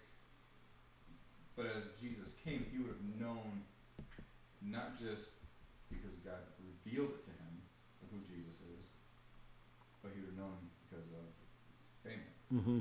So as he's proclaiming these things, I wonder if that came to the picture at all, and possibly growing up hearing these stories of why he also would have thought that same thing. Yeah. Well, scripture also says that the Spirit of God was on John from the womb. Right. Mm-hmm. So you gotta wonder how, What did that look like? yeah, as, even as a, as a child, did he have these prophetic le- leanings and kind of leanings? You know, and then Uh, so yeah, it's interesting. John 1, 31 that we just read a second ago, where he says, I myself did not know him, but for this purpose I came baptizing with water.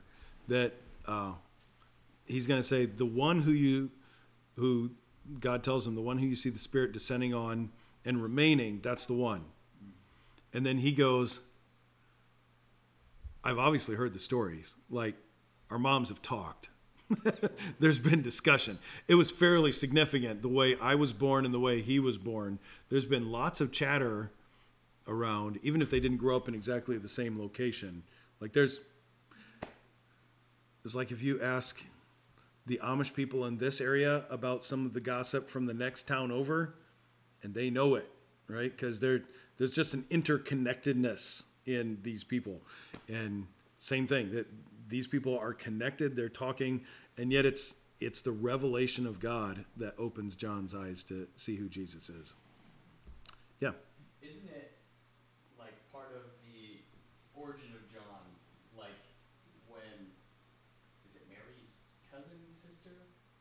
When she's pregnant and John is being formed, it says that he like jumps in the presence of Mary. Mm-hmm. I just think that's an interesting one. Yeah. Like Holy Spirit was with him even then in his mother's womb. And How can you not remember that later on? I don't know. But I'm sure you heard the story. It's been really painful That's good, the that's why they call it Having a baby because amnesia.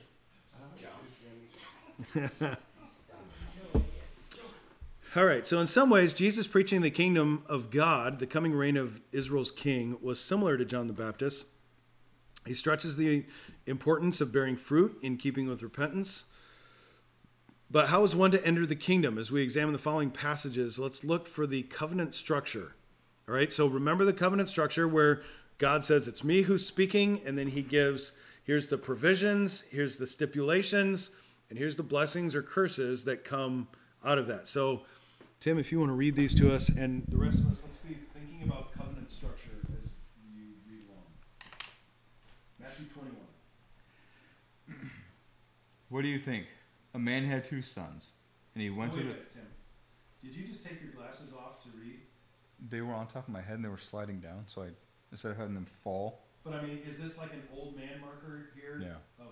I'm, I'm nearsighted. Okay. All right.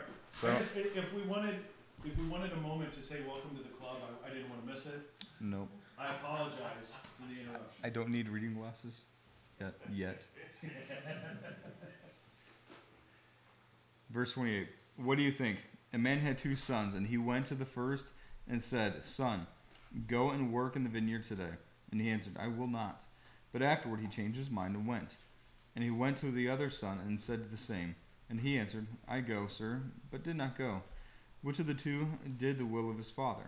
They said, The first. Jesus said to them, Truly I say to you, the tax collectors and prostitutes go into the kingdom of God before you. For John came to you in the way of righteousness, and you did not believe him. But the tax collectors and the prostitutes believed him. And even when you saw it, you did not did not afterward change your minds and believe him. Matthew 21, 33 through 45. Here another parable. There was a master of the house who planted a vineyard and put a fence around it and dug a winepress in it and built a tower and leased it to tenants and went to another country. When the season for fruit drew near, he sent his sent his servants to the tenants to get his fruit. And the tenants took his servants and beat one, killed another, and stoned another. Again he sent other servants more than the first, and they did the same to them. Finally he sent his own son to them, saying, They will respect my son. But when the tenants saw his saw the son, they said to themselves, This is the heir. Come, let us kill him and have his inheritance. And they took him and threw him out of the vineyard and killed him. When therefore the owner of the vineyard when the owner of the vineyard comes, what will he do to those tenants? They said to said to him, He will put those wretches to a miserable death and let out and let out the vineyard to other tenants who will give him the fruits of the in their seasons. Jesus said to them, Have you never read the scriptures? The stone that the builders rejected has become the cornerstone. This was the Lord's doing, and it is a marvel it is marvelous in our eyes. Therefore, I tell you, the kingdom of God will take be taken away from you and given to a people producing its fruits. And the one who falls on this stone will be broken to pieces, and when it falls on anyone, it will crush him. When the chief priests and the Pharisees heard this, the, his parables, they perceived that he was speaking about them. Mark 10, 14 15. But then Jesus saw it. He was indignant and said to them, Let the children come to me. Do not hinder them, for to such belongs the kingdom of God. Truly I say to you, whoever does not receive the kingdom of God like a child shall not enter it. Luke 13, 23 through 30. And someone said to him, Lord, will those who are saved be few? And he said to them, Strive to enter through the narrow door, for many, I tell you, I will seek to enter and will not be able. When once the master of the house has risen and shut the door, and you begin to stand outside and knock at the door, saying, Lord, open to us, then he will answer you, I do not know where you come from. Then you will begin to say, We ate and drank in your presence, and you taught in our streets. But he will say, I tell you, I do not know where you come from. Depart from me, all you workers of evil. In that place there will be weeping and gnashing of teeth. When you see Abraham and Isaac and Jacob and all, all the prophets in the kingdoms of God, but you yourselves cast out. And the people will come from east and west and from north and south and recline at the table in the kingdom of God. And behold, some are, last who will be first, and some are and some are first who will be last. John three, one through eight. Now there was a man in the of the Pharisees named Nicodemus, a ruler of the Jews. This man came to Jesus by night and said to him, Rabbi, we know that you are a teacher come from God, for no one can do these things that you do unless God is with, God is with him. Jesus answered him, Truly, truly, I say to you, unless one is born again, he cannot see the kingdom of God. Nicodemus said to him, How can a man be born when he is old? Can he enter a second time into his mother's womb and be born? Jesus answered, Truly, truly, I say to you, unless one is born of water and the Spirit, he cannot enter the kingdom of God. That which is born of the flesh is flesh, and that which is born of the Spirit is spirit. Do not marvel that I said to you, You must be born again. The wind blows where it wishes, and you hear its sound, but you do not know where it comes from or where it goes. So it is with everyone who is born of the Spirit. Romans 14, 17. For the kingdom of God is not a matter of eating and drinking, but of righteousness and peace and joy in the Holy Spirit. 1 Corinthians 6, 9 through 11. Do you not know that the unrighteous will not inherit the kingdom of God?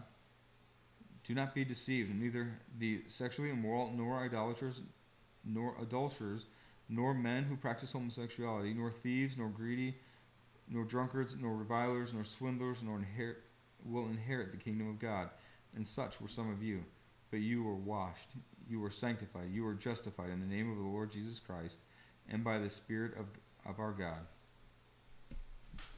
All right, so think a little bit about those. What's the uh, what's the covenant structure that you hear in there? What are the provisions, stipulations, blessings, curses?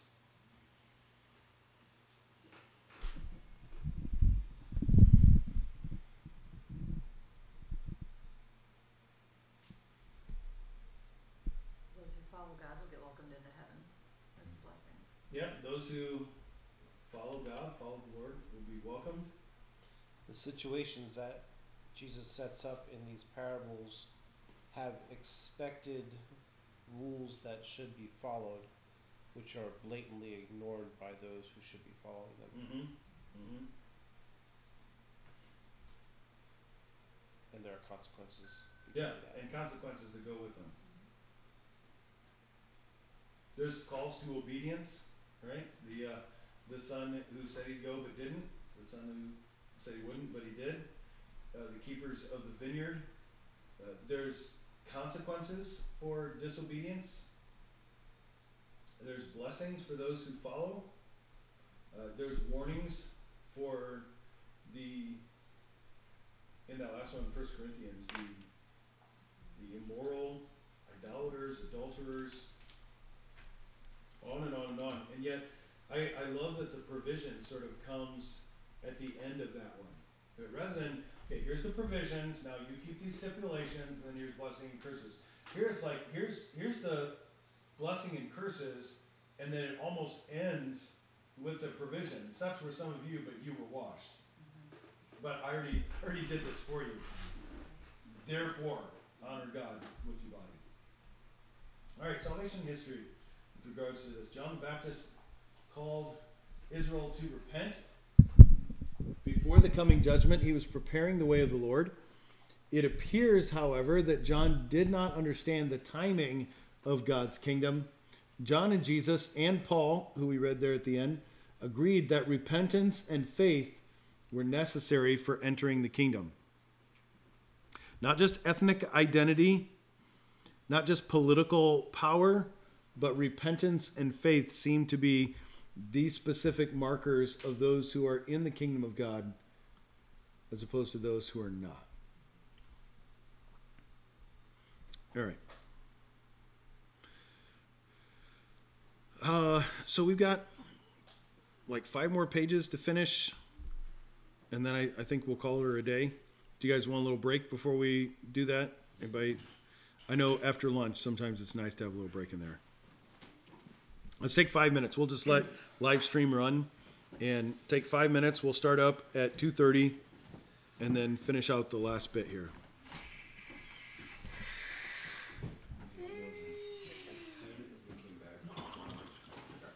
That was a lot. That was a lot. Sitting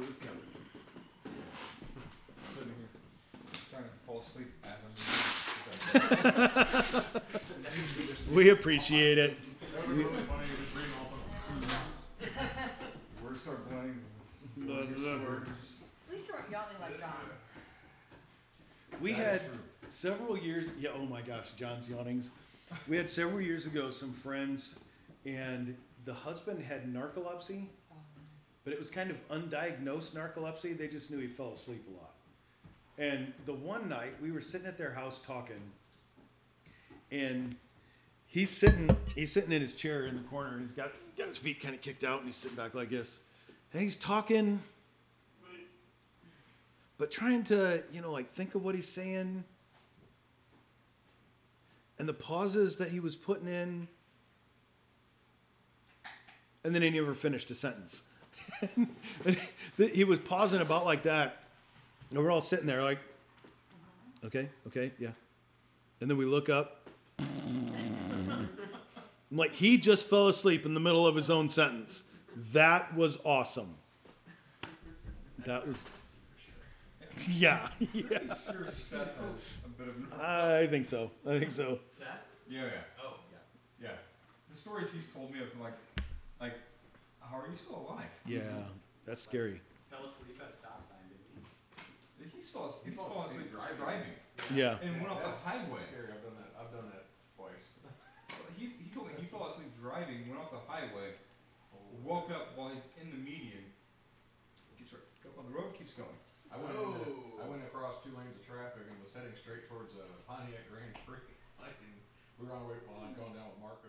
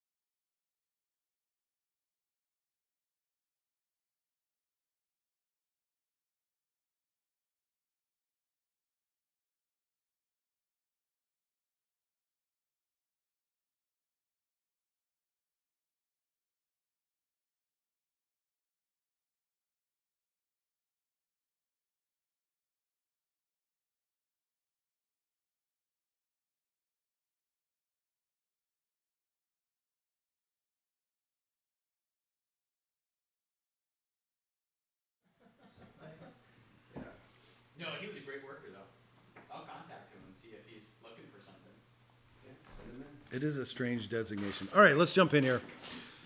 Uh, hopefully, hopefully the next half hour or so, we should be able to finish this up. Maybe slightly more than that, but we'll aim for it. Although be, it may be a matter of common sense, it's important to remember that Jesus and his disciples knew the Old Testament as Scripture. The New Testament, at least in the form that we have it today, was unknown to any of the earliest Christians. It, it did not exist in Jesus' time. Uh, in fact, all of Paul's writing was at least 30 years out in the future, right? So Jesus is uh, speaking and ministering, his disciples are following him, and most of what we have as the New Testament did not exist. So anytime Jesus references Scripture, he's talking about the Old Testament. It was the Old Testament that they memorized, it was the Old Testament they preached and cherished. Is that including the?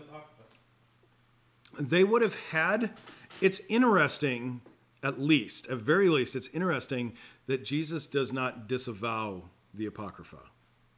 Uh, he also doesn't quote from it which again is interesting. One of the disciples at one point. later on uh, in uh, is it peter? Is it jude? Some yeah. It's one of those who, who makes a reference from a story within the apocrypha. Uh, and it's it's one of those where it's kind of like we said earlier you can have a historical thing that is historically accurate but that's not necessarily a validation of the whole book where we go back and go like all right which book was that from? Let's take that one in. It, at least that one thing in there he says this is worth mentioning. Uh, now, there's other references, which I think we have to be a little careful with that. There's other references to um, outside beliefs of Orthodox that get mentioned as a defense for one thing or another that aren't necessarily defending that behavior. So, uh, just for one example, he says, uh, he's talking about is there life after death? And to prove that at least some people in this thing think there's life after death, he goes, uh, Well, isn't that why they baptize for the dead? Well, he's not saying we should baptize for the dead. He says some people do it because they believe there's life after death. So you always got to be a little bit careful. Uh, the one apocryphal reference is uh, the angel contending with Satan over the body, and he says uh, he doesn't he doesn't rebuke him. He says to him, "The Lord rebuke you." And I don't know. I, I think we don't build giant theological structures out of that. So the Testament, as we have it in our Bible, is what they would have referred to as Scripture, Yeah, or okay. yeah, hundred percent, hundred percent.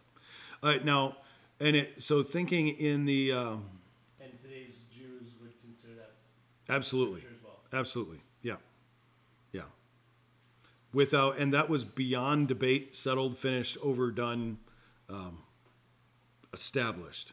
Now, so one of the one of the difficulties is as the Septuagint comes along, uh, that's a Greek translation of these Hebrew books, and uh, you can sort of end up with accumulations, sort of like we have when our translations come out. You know, like uh, I would say there's a significant difference between the uh, English Standard Version and the New Living Translation.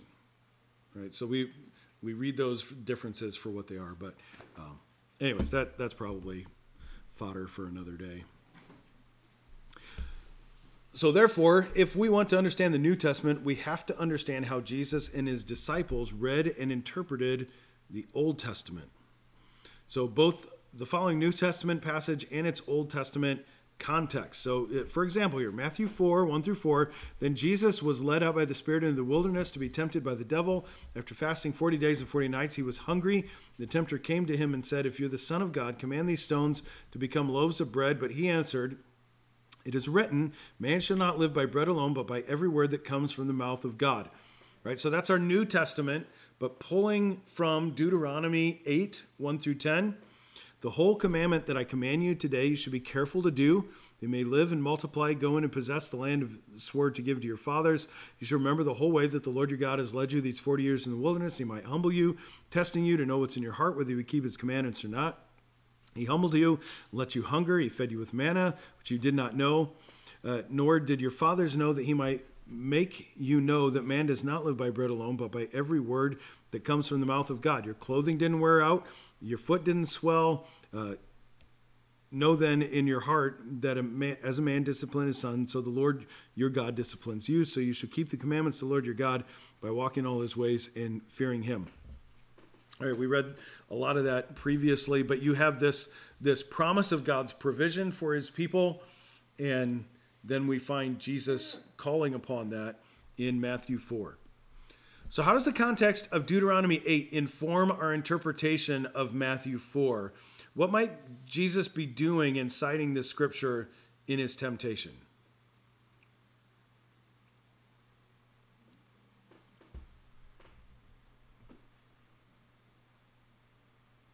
Seems like he's saying there's purpose in the, uh, in what he is doing, not just retorting to, retorting to Satan.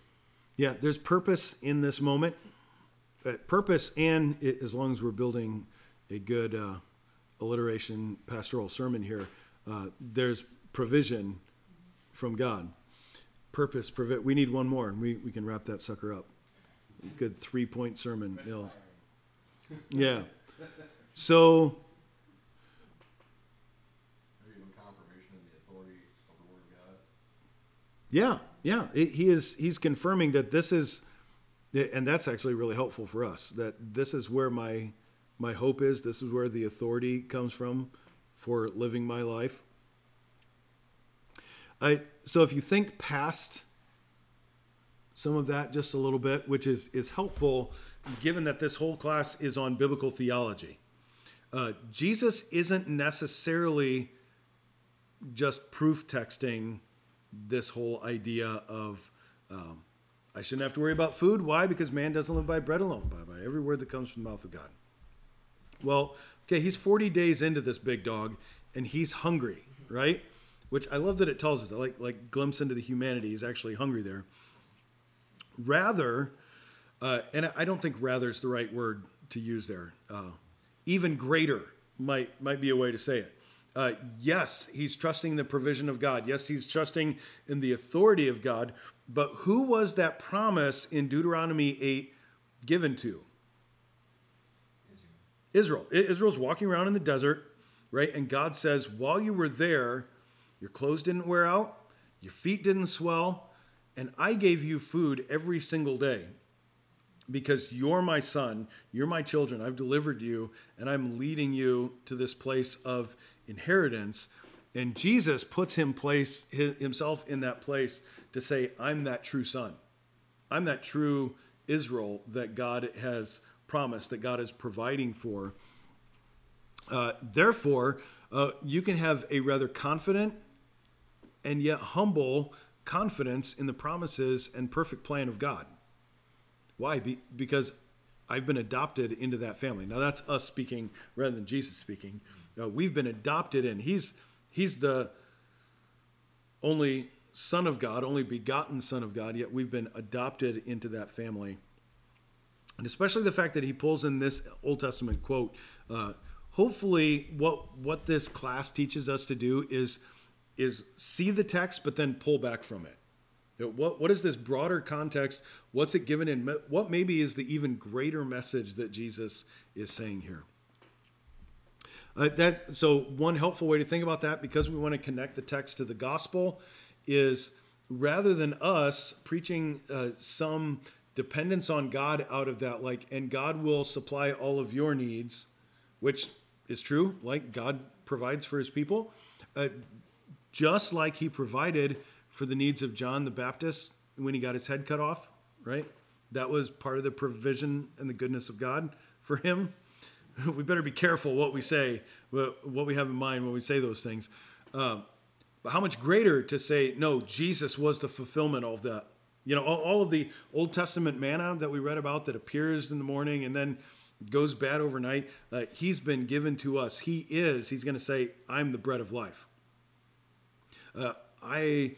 It's my body that's been broken, that's been given for you. Uh, take and eat this in remembrance of me. Right? It's my blood that shed for you. That.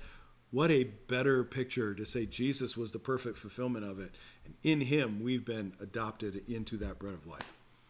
All right, after his temptation, the beginning of his public ministry, we find him preaching a message about the kingdom of God. So, Matthew 7 14, from that time Jesus began to preach, Repent, the kingdom of heaven is at hand. Mark 1 14 15, after Jesus was arrested, after John was arrested, Jesus came to Galilee proclaiming the gospel of God and saying, The time is fulfilled, the kingdom of God is at hand, repent, believe the gospel. Luke 4 42 to 44. And when it was day, he departed and went into a desolate place, and the people sought him to come to him and would have kept him from from leaving them. But he said to them, I must preach the good news of the kingdom of God to other towns as well, for I was sent for this purpose. And he was preaching in the synagogues in Judea. So it's an integral part of his preaching ministry, seems to be this healing of the sick that we also find coming along with his ministry. So the following verses demonstrate and connect between the kingdom of God and Jesus' ministry and healing. Tim, you want to read those? Matthew 4 23 to 24. And he went throughout Gal- Galilee, teaching in their synagogues and proclaiming the gospel of the kingdom, and healing every disease and every affliction among the people. So his fame spread throughout all Syria, and they brought him all the sick, those afflicted with various diseases and pains, those oppressed by demons, epileptics, and paralytics, and healed them. If you're not careful about commas, they can be those who are oppressed by demons, oppressed by epileptics, oppressed by paralytics. Gotta watch 'em, commas are so important. So important. All right, sorry, go ahead. Matthew 10, 7 through 8. And proclaim as you go, saying, The kingdom of heaven is at hand. Heal the sick, raise the dead, cleanse lepers, cast out demons. You received without paying, give without pay. Luke 10, 9. Heal the sick in it, and say to them, The kingdom of God has come near to you. Right, so the healing of diseases in Jesus' ministry is often related to or found in conjunction with casting out demons, right? This triumph over Jesus and his kingdom over the demonic. So, Matthew 12, 24 to 29. But when the Pharisees heard it, they said, It's only by Beelzebul, the prince of demons, that this man is casting out demons. Knowing their thoughts, he said to them, Every kingdom divided against itself is laid waste, and no city or house divided against itself will stand. If Satan casts out Satan, Satan, he is divided against himself. How then will his kingdom stand?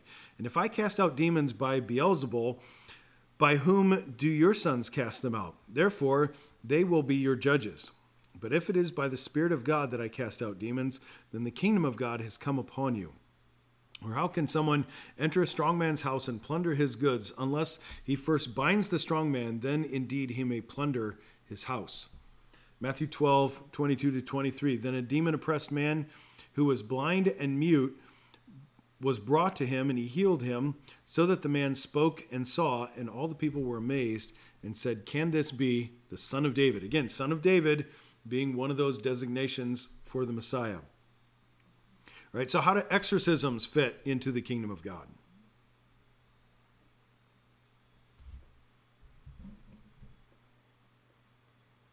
It brings healing to the person, but it also demonstrates his power and authority over all beings.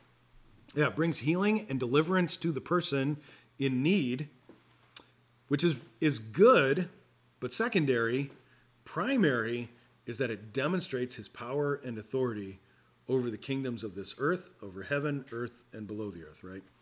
Uh, so here's one possible description of the kingdom of God. It's from Tom Steller.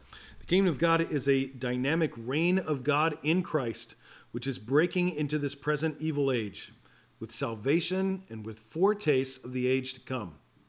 Through the preaching of the gospel in the power of the Spirit, the kingdom of God is now in the process of delivering men and women from every tribe, tongue, people, and nation, from their sin and from Satan's oppression. It is here now in part, and one day will come in all its fullness to banish evil once and for all. All right, so let's let's start putting some of these pieces together. Drawing from your own background background knowledge of Jesus' teaching in the gospel, while Jesus is proclaiming the kingdom of God, what title is he applying to himself, and what titles are others applying to him, and what do those mean? The primary one that he calls himself is what? Son of man. Son of Man. What are some of the others that we've come across here, even in just in our reading today?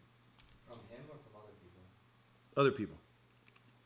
Christ. The Christ. Son of David. Yep. The prophet was one of them. That's good. That's true. Jesus.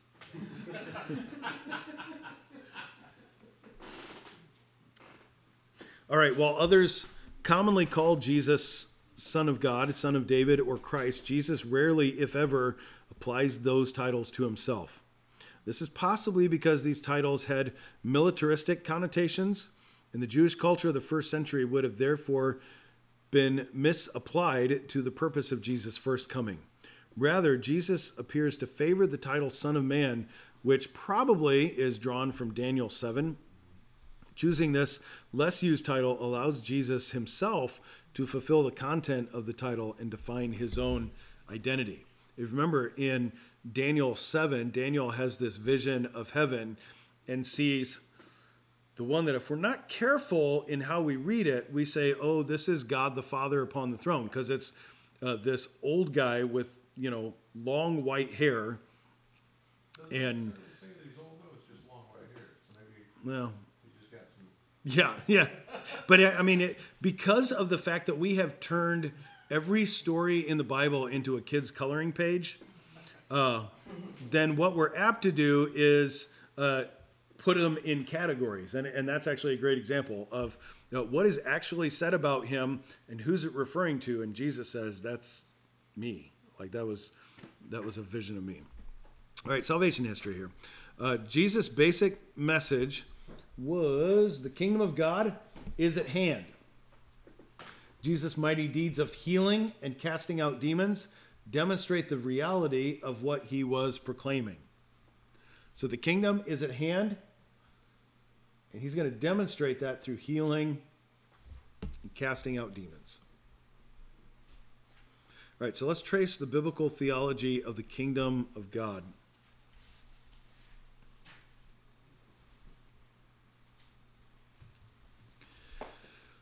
like almost every biblical theological theme, the kingdom of God is rooted in Genesis 1 and 2. Here again is the familiar passage of God's kingdom to be represented through human beings that he has made in his image. Genesis 1 26, 28. Then God said, Let us make man in our image. And he's going to say, Let them have dominion, let them rule over the earth, let them subdue it. The kingdom of God has also been seen in subsequent events in salvation history. So there's a couple of these. Tim, do you want to read that? Psalm 29 and then Exodus 15. Ascribe to the Lord, O heavenly beings. Ascribe to the Lord glory and strength. Ascribe to the Lord the glory due his name. Worship the Lord in the splendor of holiness. The voice of the Lord is over the waters. The God of glory thunders. The Lord over many waters.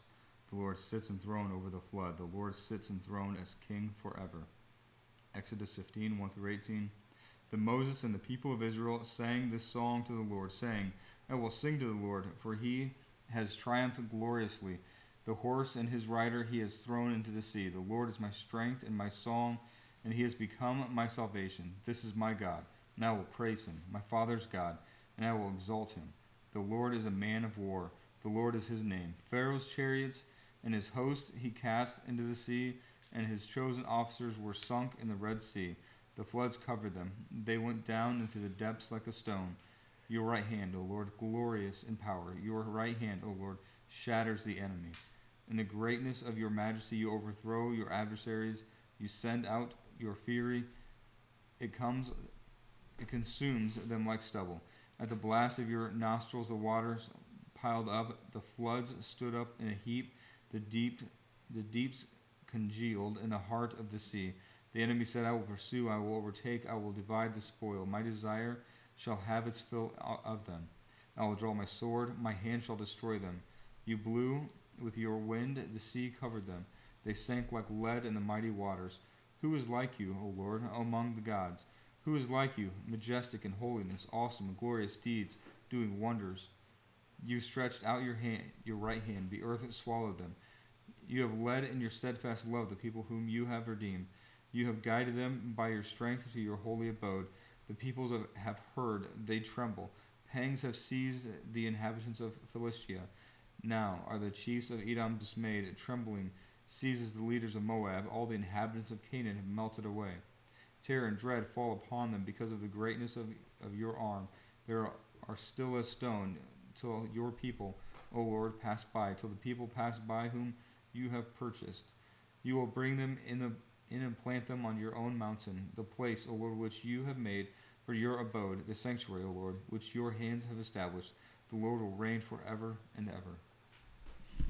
All right, so we see a couple things referenced here the flood and the Exodus as God reveals himself as victorious, as ruler over even foreign nations and their gods.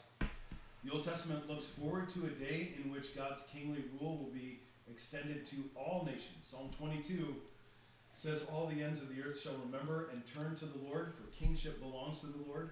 Psalm 47 Clap your hands, all people shout to God with loud shouts of joy.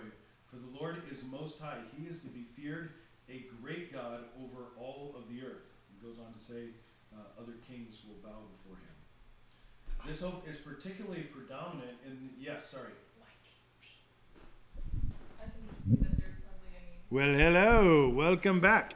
Uh, this hope is particularly prominent in the book of Daniel, an important book for the New Testament. So, Daniel 2 44, and in those days of the kings, the God of heaven will set up a kingdom that shall never be destroyed, nor shall his kingdom be left to another people. It shall break into pieces all the kingdoms and bring them to an end, and it shall stand forever. That's maybe a good reminder uh, for us who get a little freaked out over American politics that that's God's promise. His kingdom will stand forever, and he will break all the rest of them. Daniel, except for the Republicans, clearly, clearly. Daniel 7 13 to 18. I saw in the night visions, behold, the clouds of the heavens came, one like the Son of Man. Uh, he came to the Ancient of Days, and he presented before him, and to him was given dominion glory and a kingdom. All the peoples and nations, languages would serve him. His dominion is an everlasting dominion which shall not pass away, and his kingdom is one that shall not be destroyed. All right. So, as we've seen, both John the Baptist and Jesus announced that kingdom, uh, announcing, uh, whether John knew it or not, that the king has come. And in some ways, however, Jesus' teaching was very different from John's. Notice the perspective offered in these following passages. Tim, you want to read that? These are from Matthew 13, the first two, and then one from Mark 4. Put another parable before them, saying, The kingdom of heaven may be compared to a man who sowed good seed in his field. But while his men were sleeping, his enemy came and sowed weeds among the wheat and went away.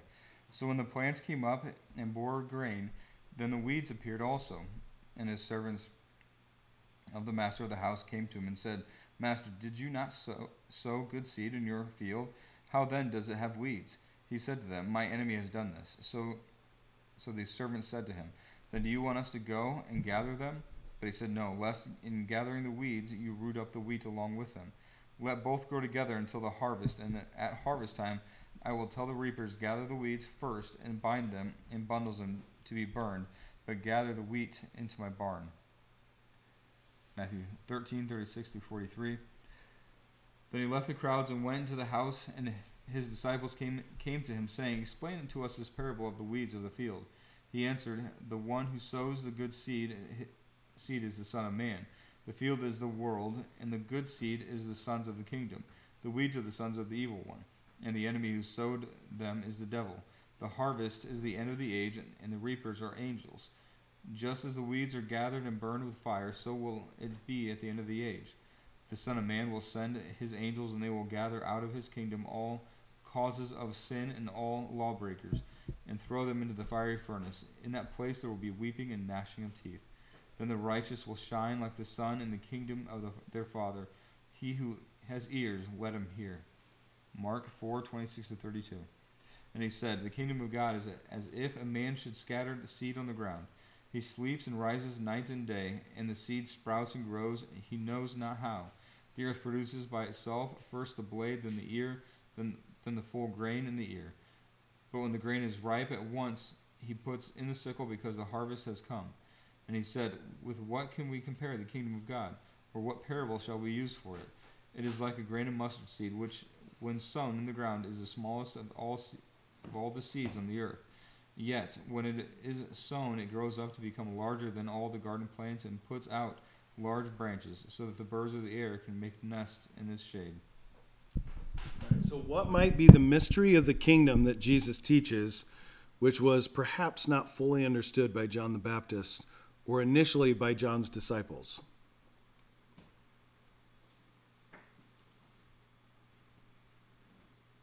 We're not pulling out the evil ones yet. Yeah, we're not pulling out the evil ones yet. Uh, because if you are looking for a right and perfect kingdom of Jews only, right, who the covenant people have been adopted in and then planted into uh, the promised land, well, then there's no sin, there's no Gentiles, there's certainly no Romans. And what they missed was there's a progressive nature to this. There's coming uh, the Savior who will deal with men's sins and then more and more, as he brings their hearts into the right place, he's going to uh, be establishing that kingdom. He's going to be building and building. Kind of seems like the disciples, as well as John, have missed that up to this point. So, a central question that needs to be answered concerning the kingdom is whether Jesus actually established it in his first coming. There are some theologians who argue that Jesus offered the kingdom to Israel, but Israel rejected it, and therefore Jesus didn't establish it and won't until he returns. Luke 17, 20, 21. Being asked by the Pharisees when the kingdom of God would come, he answered, The kingdom of God is not coming with signs to be observed, nor will they say, Look, here it is, or there, for behold, the kingdom of God is in the midst of you.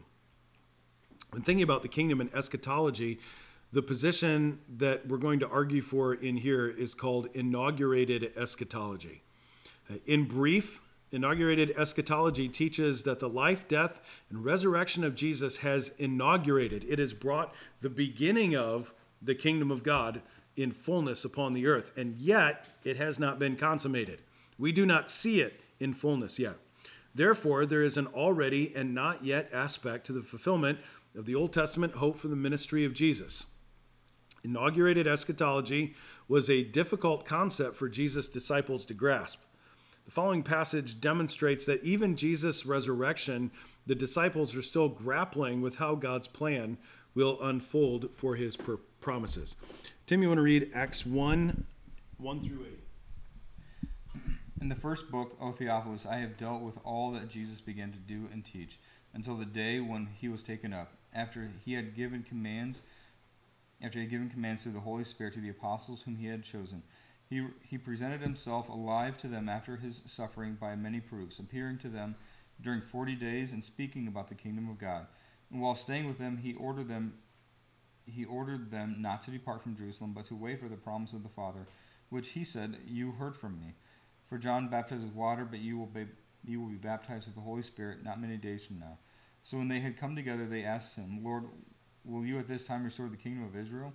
He said to them, It is not for you to know the no times or seasons that my Father has fixed by his own authority. But you will receive power when the Holy Spirit has come upon you, and you will be my witnesses in Jerusalem and all Judea and Samaria and to the end of the earth. So there's a lot more references to this that we could kind of fit into this part of the discussion. Uh, but considering the fact that we're close to wrapping it up here, uh, let's look at Revelation 11, 15 to 18. Then the seventh angel blew his trumpet, and there were loud voices in heaven saying, The kingdom of the world has become the kingdom of our Lord and of his Christ, and he shall reign forever and ever. And the 24 elders who sit on the thrones before God fell on their faces and worshiped God, saying, We give thanks to you, Lord God Almighty, who was and is, who is and who was, for you have taken your great power and begun to reign. The nations raged, but your wrath came and the time for the dead to be judged, and for rewarding your servants, the prophets and the saints, those who fear your name, both small and great, and destroying the destroyers of the earth. All right, so what does it mean that God is identified here as Lord God Almighty and that he has begun to reign? Like, hasn't he reigned throughout all of history? The second Exodus reign. Second Exodus reign. That was a, that was a good uh, biblical theology way of saying it. But what do you mean by second Exodus reign? Well, they were promised in the prophets and not judges. I almost said judges, but that's not it. Uh, of what was going to look like their that remnant coming back and the kingdom being established, and that's also where we got that of the military leader Christ, who then we see again in Revelation. But we get to see the beginning of that coming to fruition, but we obviously have not seen, like just through visible evidence, like we have not seen the end of times yet because we're still here Yeah. and we're either destroyed or with Christ. So we are in the beginning of it because Christ has come and has defeated sin, but he has not finished the work yet. The destroying of the destroyer is kind of what I think of in Yeah. that context. Is, I mean, I think we all, hopefully, we all agree, but we, all agree that Satan is, in and of himself, ruled by God, um, and is even he is not with outside of God's sovereignty. But in a sense, like there's the statement that's made that um, Satan is is reigning over the earth in this time, um, and that will completely be vanquished altogether in when uh, the kingdom is consummated. So important distinction because I, I think uh, you kind of touched on something important that I was going to lead us towards.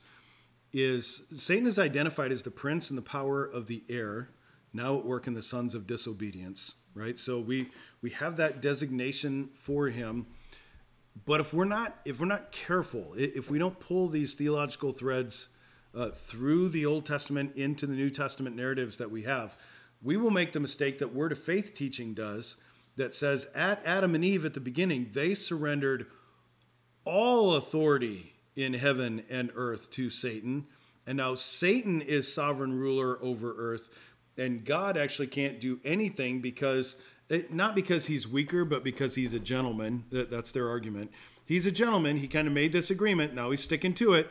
Uh, and so he's not going to do anything unless we speak it into existence and we give it power. Therefore, we are the ones who have to speak it, and then God can work in the earth. That's not even hyperbole. Like, that's literally what they believe. And it's really, really sad. Even sadder is that we probably used to be there. Uh, I would- I would Yeah. it's more like he's just got, you know, influence everywhere because, you know, sin's everywhere. You know, and like, you know, God still holds the chain. Yes, yes, God still holds the chain. Uh, Martin Luther, I, I like his his reference that even the devil is God's devil. Like he belongs to him. Now, if he has power in the earth, it's because God has allowed it. Why would God allow that? Well, just like every writer of every movie writes in the bad guy and gives them a certain sphere of authority and power and destruction because it makes it that much sweeter at the end when he's destroyed. You know, it makes the good guy that much better, that much more of a hero. And God is putting his glory on display even in Satan, which I love. And I forget the reference off the top of my head where it's like, if they would have known what they were doing, they would have never crucified the Lord of glory. But Satan's thinking, I won, I triumphed.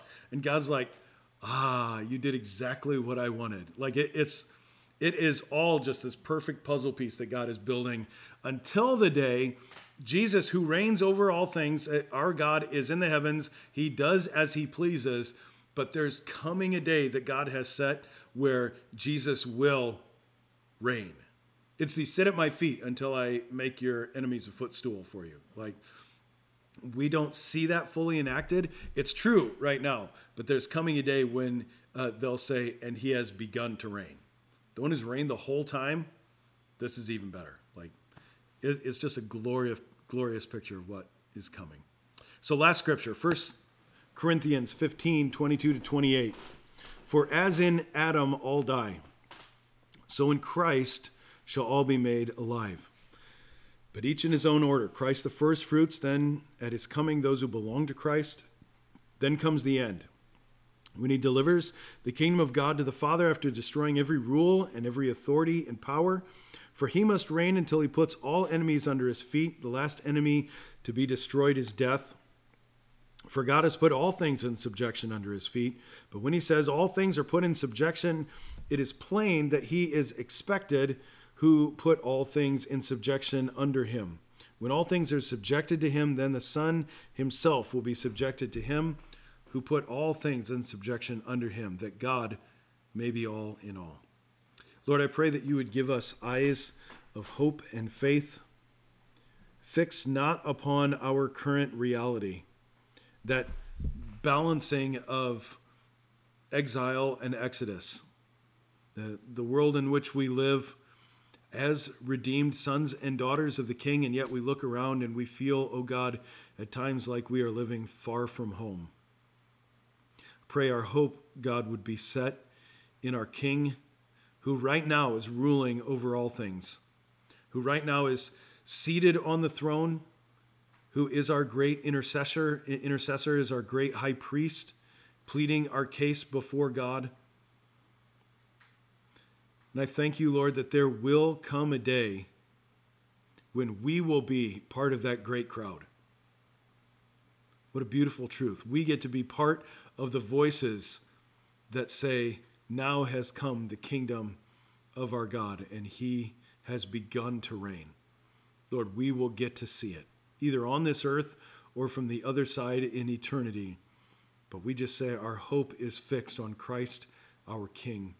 So continue your good work of circumcising our hearts, of making us more and more shaped into his image and likeness, that we might bring you glory in our days upon this earth. In Jesus' name, amen.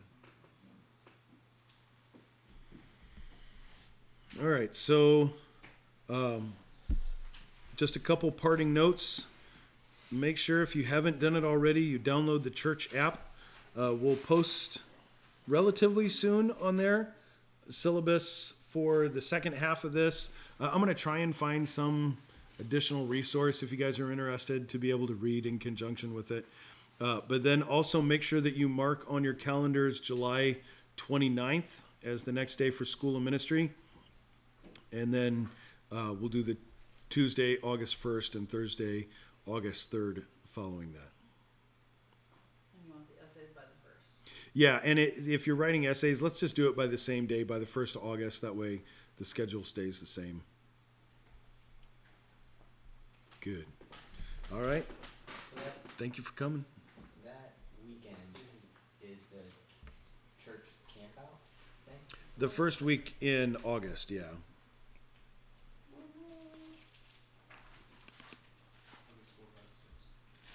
I can't remember. Did we, last year when we did that, we still, on Sunday, came to EWC for church service, right? Or did we have it? We were at Jonas's, yeah. In the barn. To know, because I think that's that, that's that Sunday.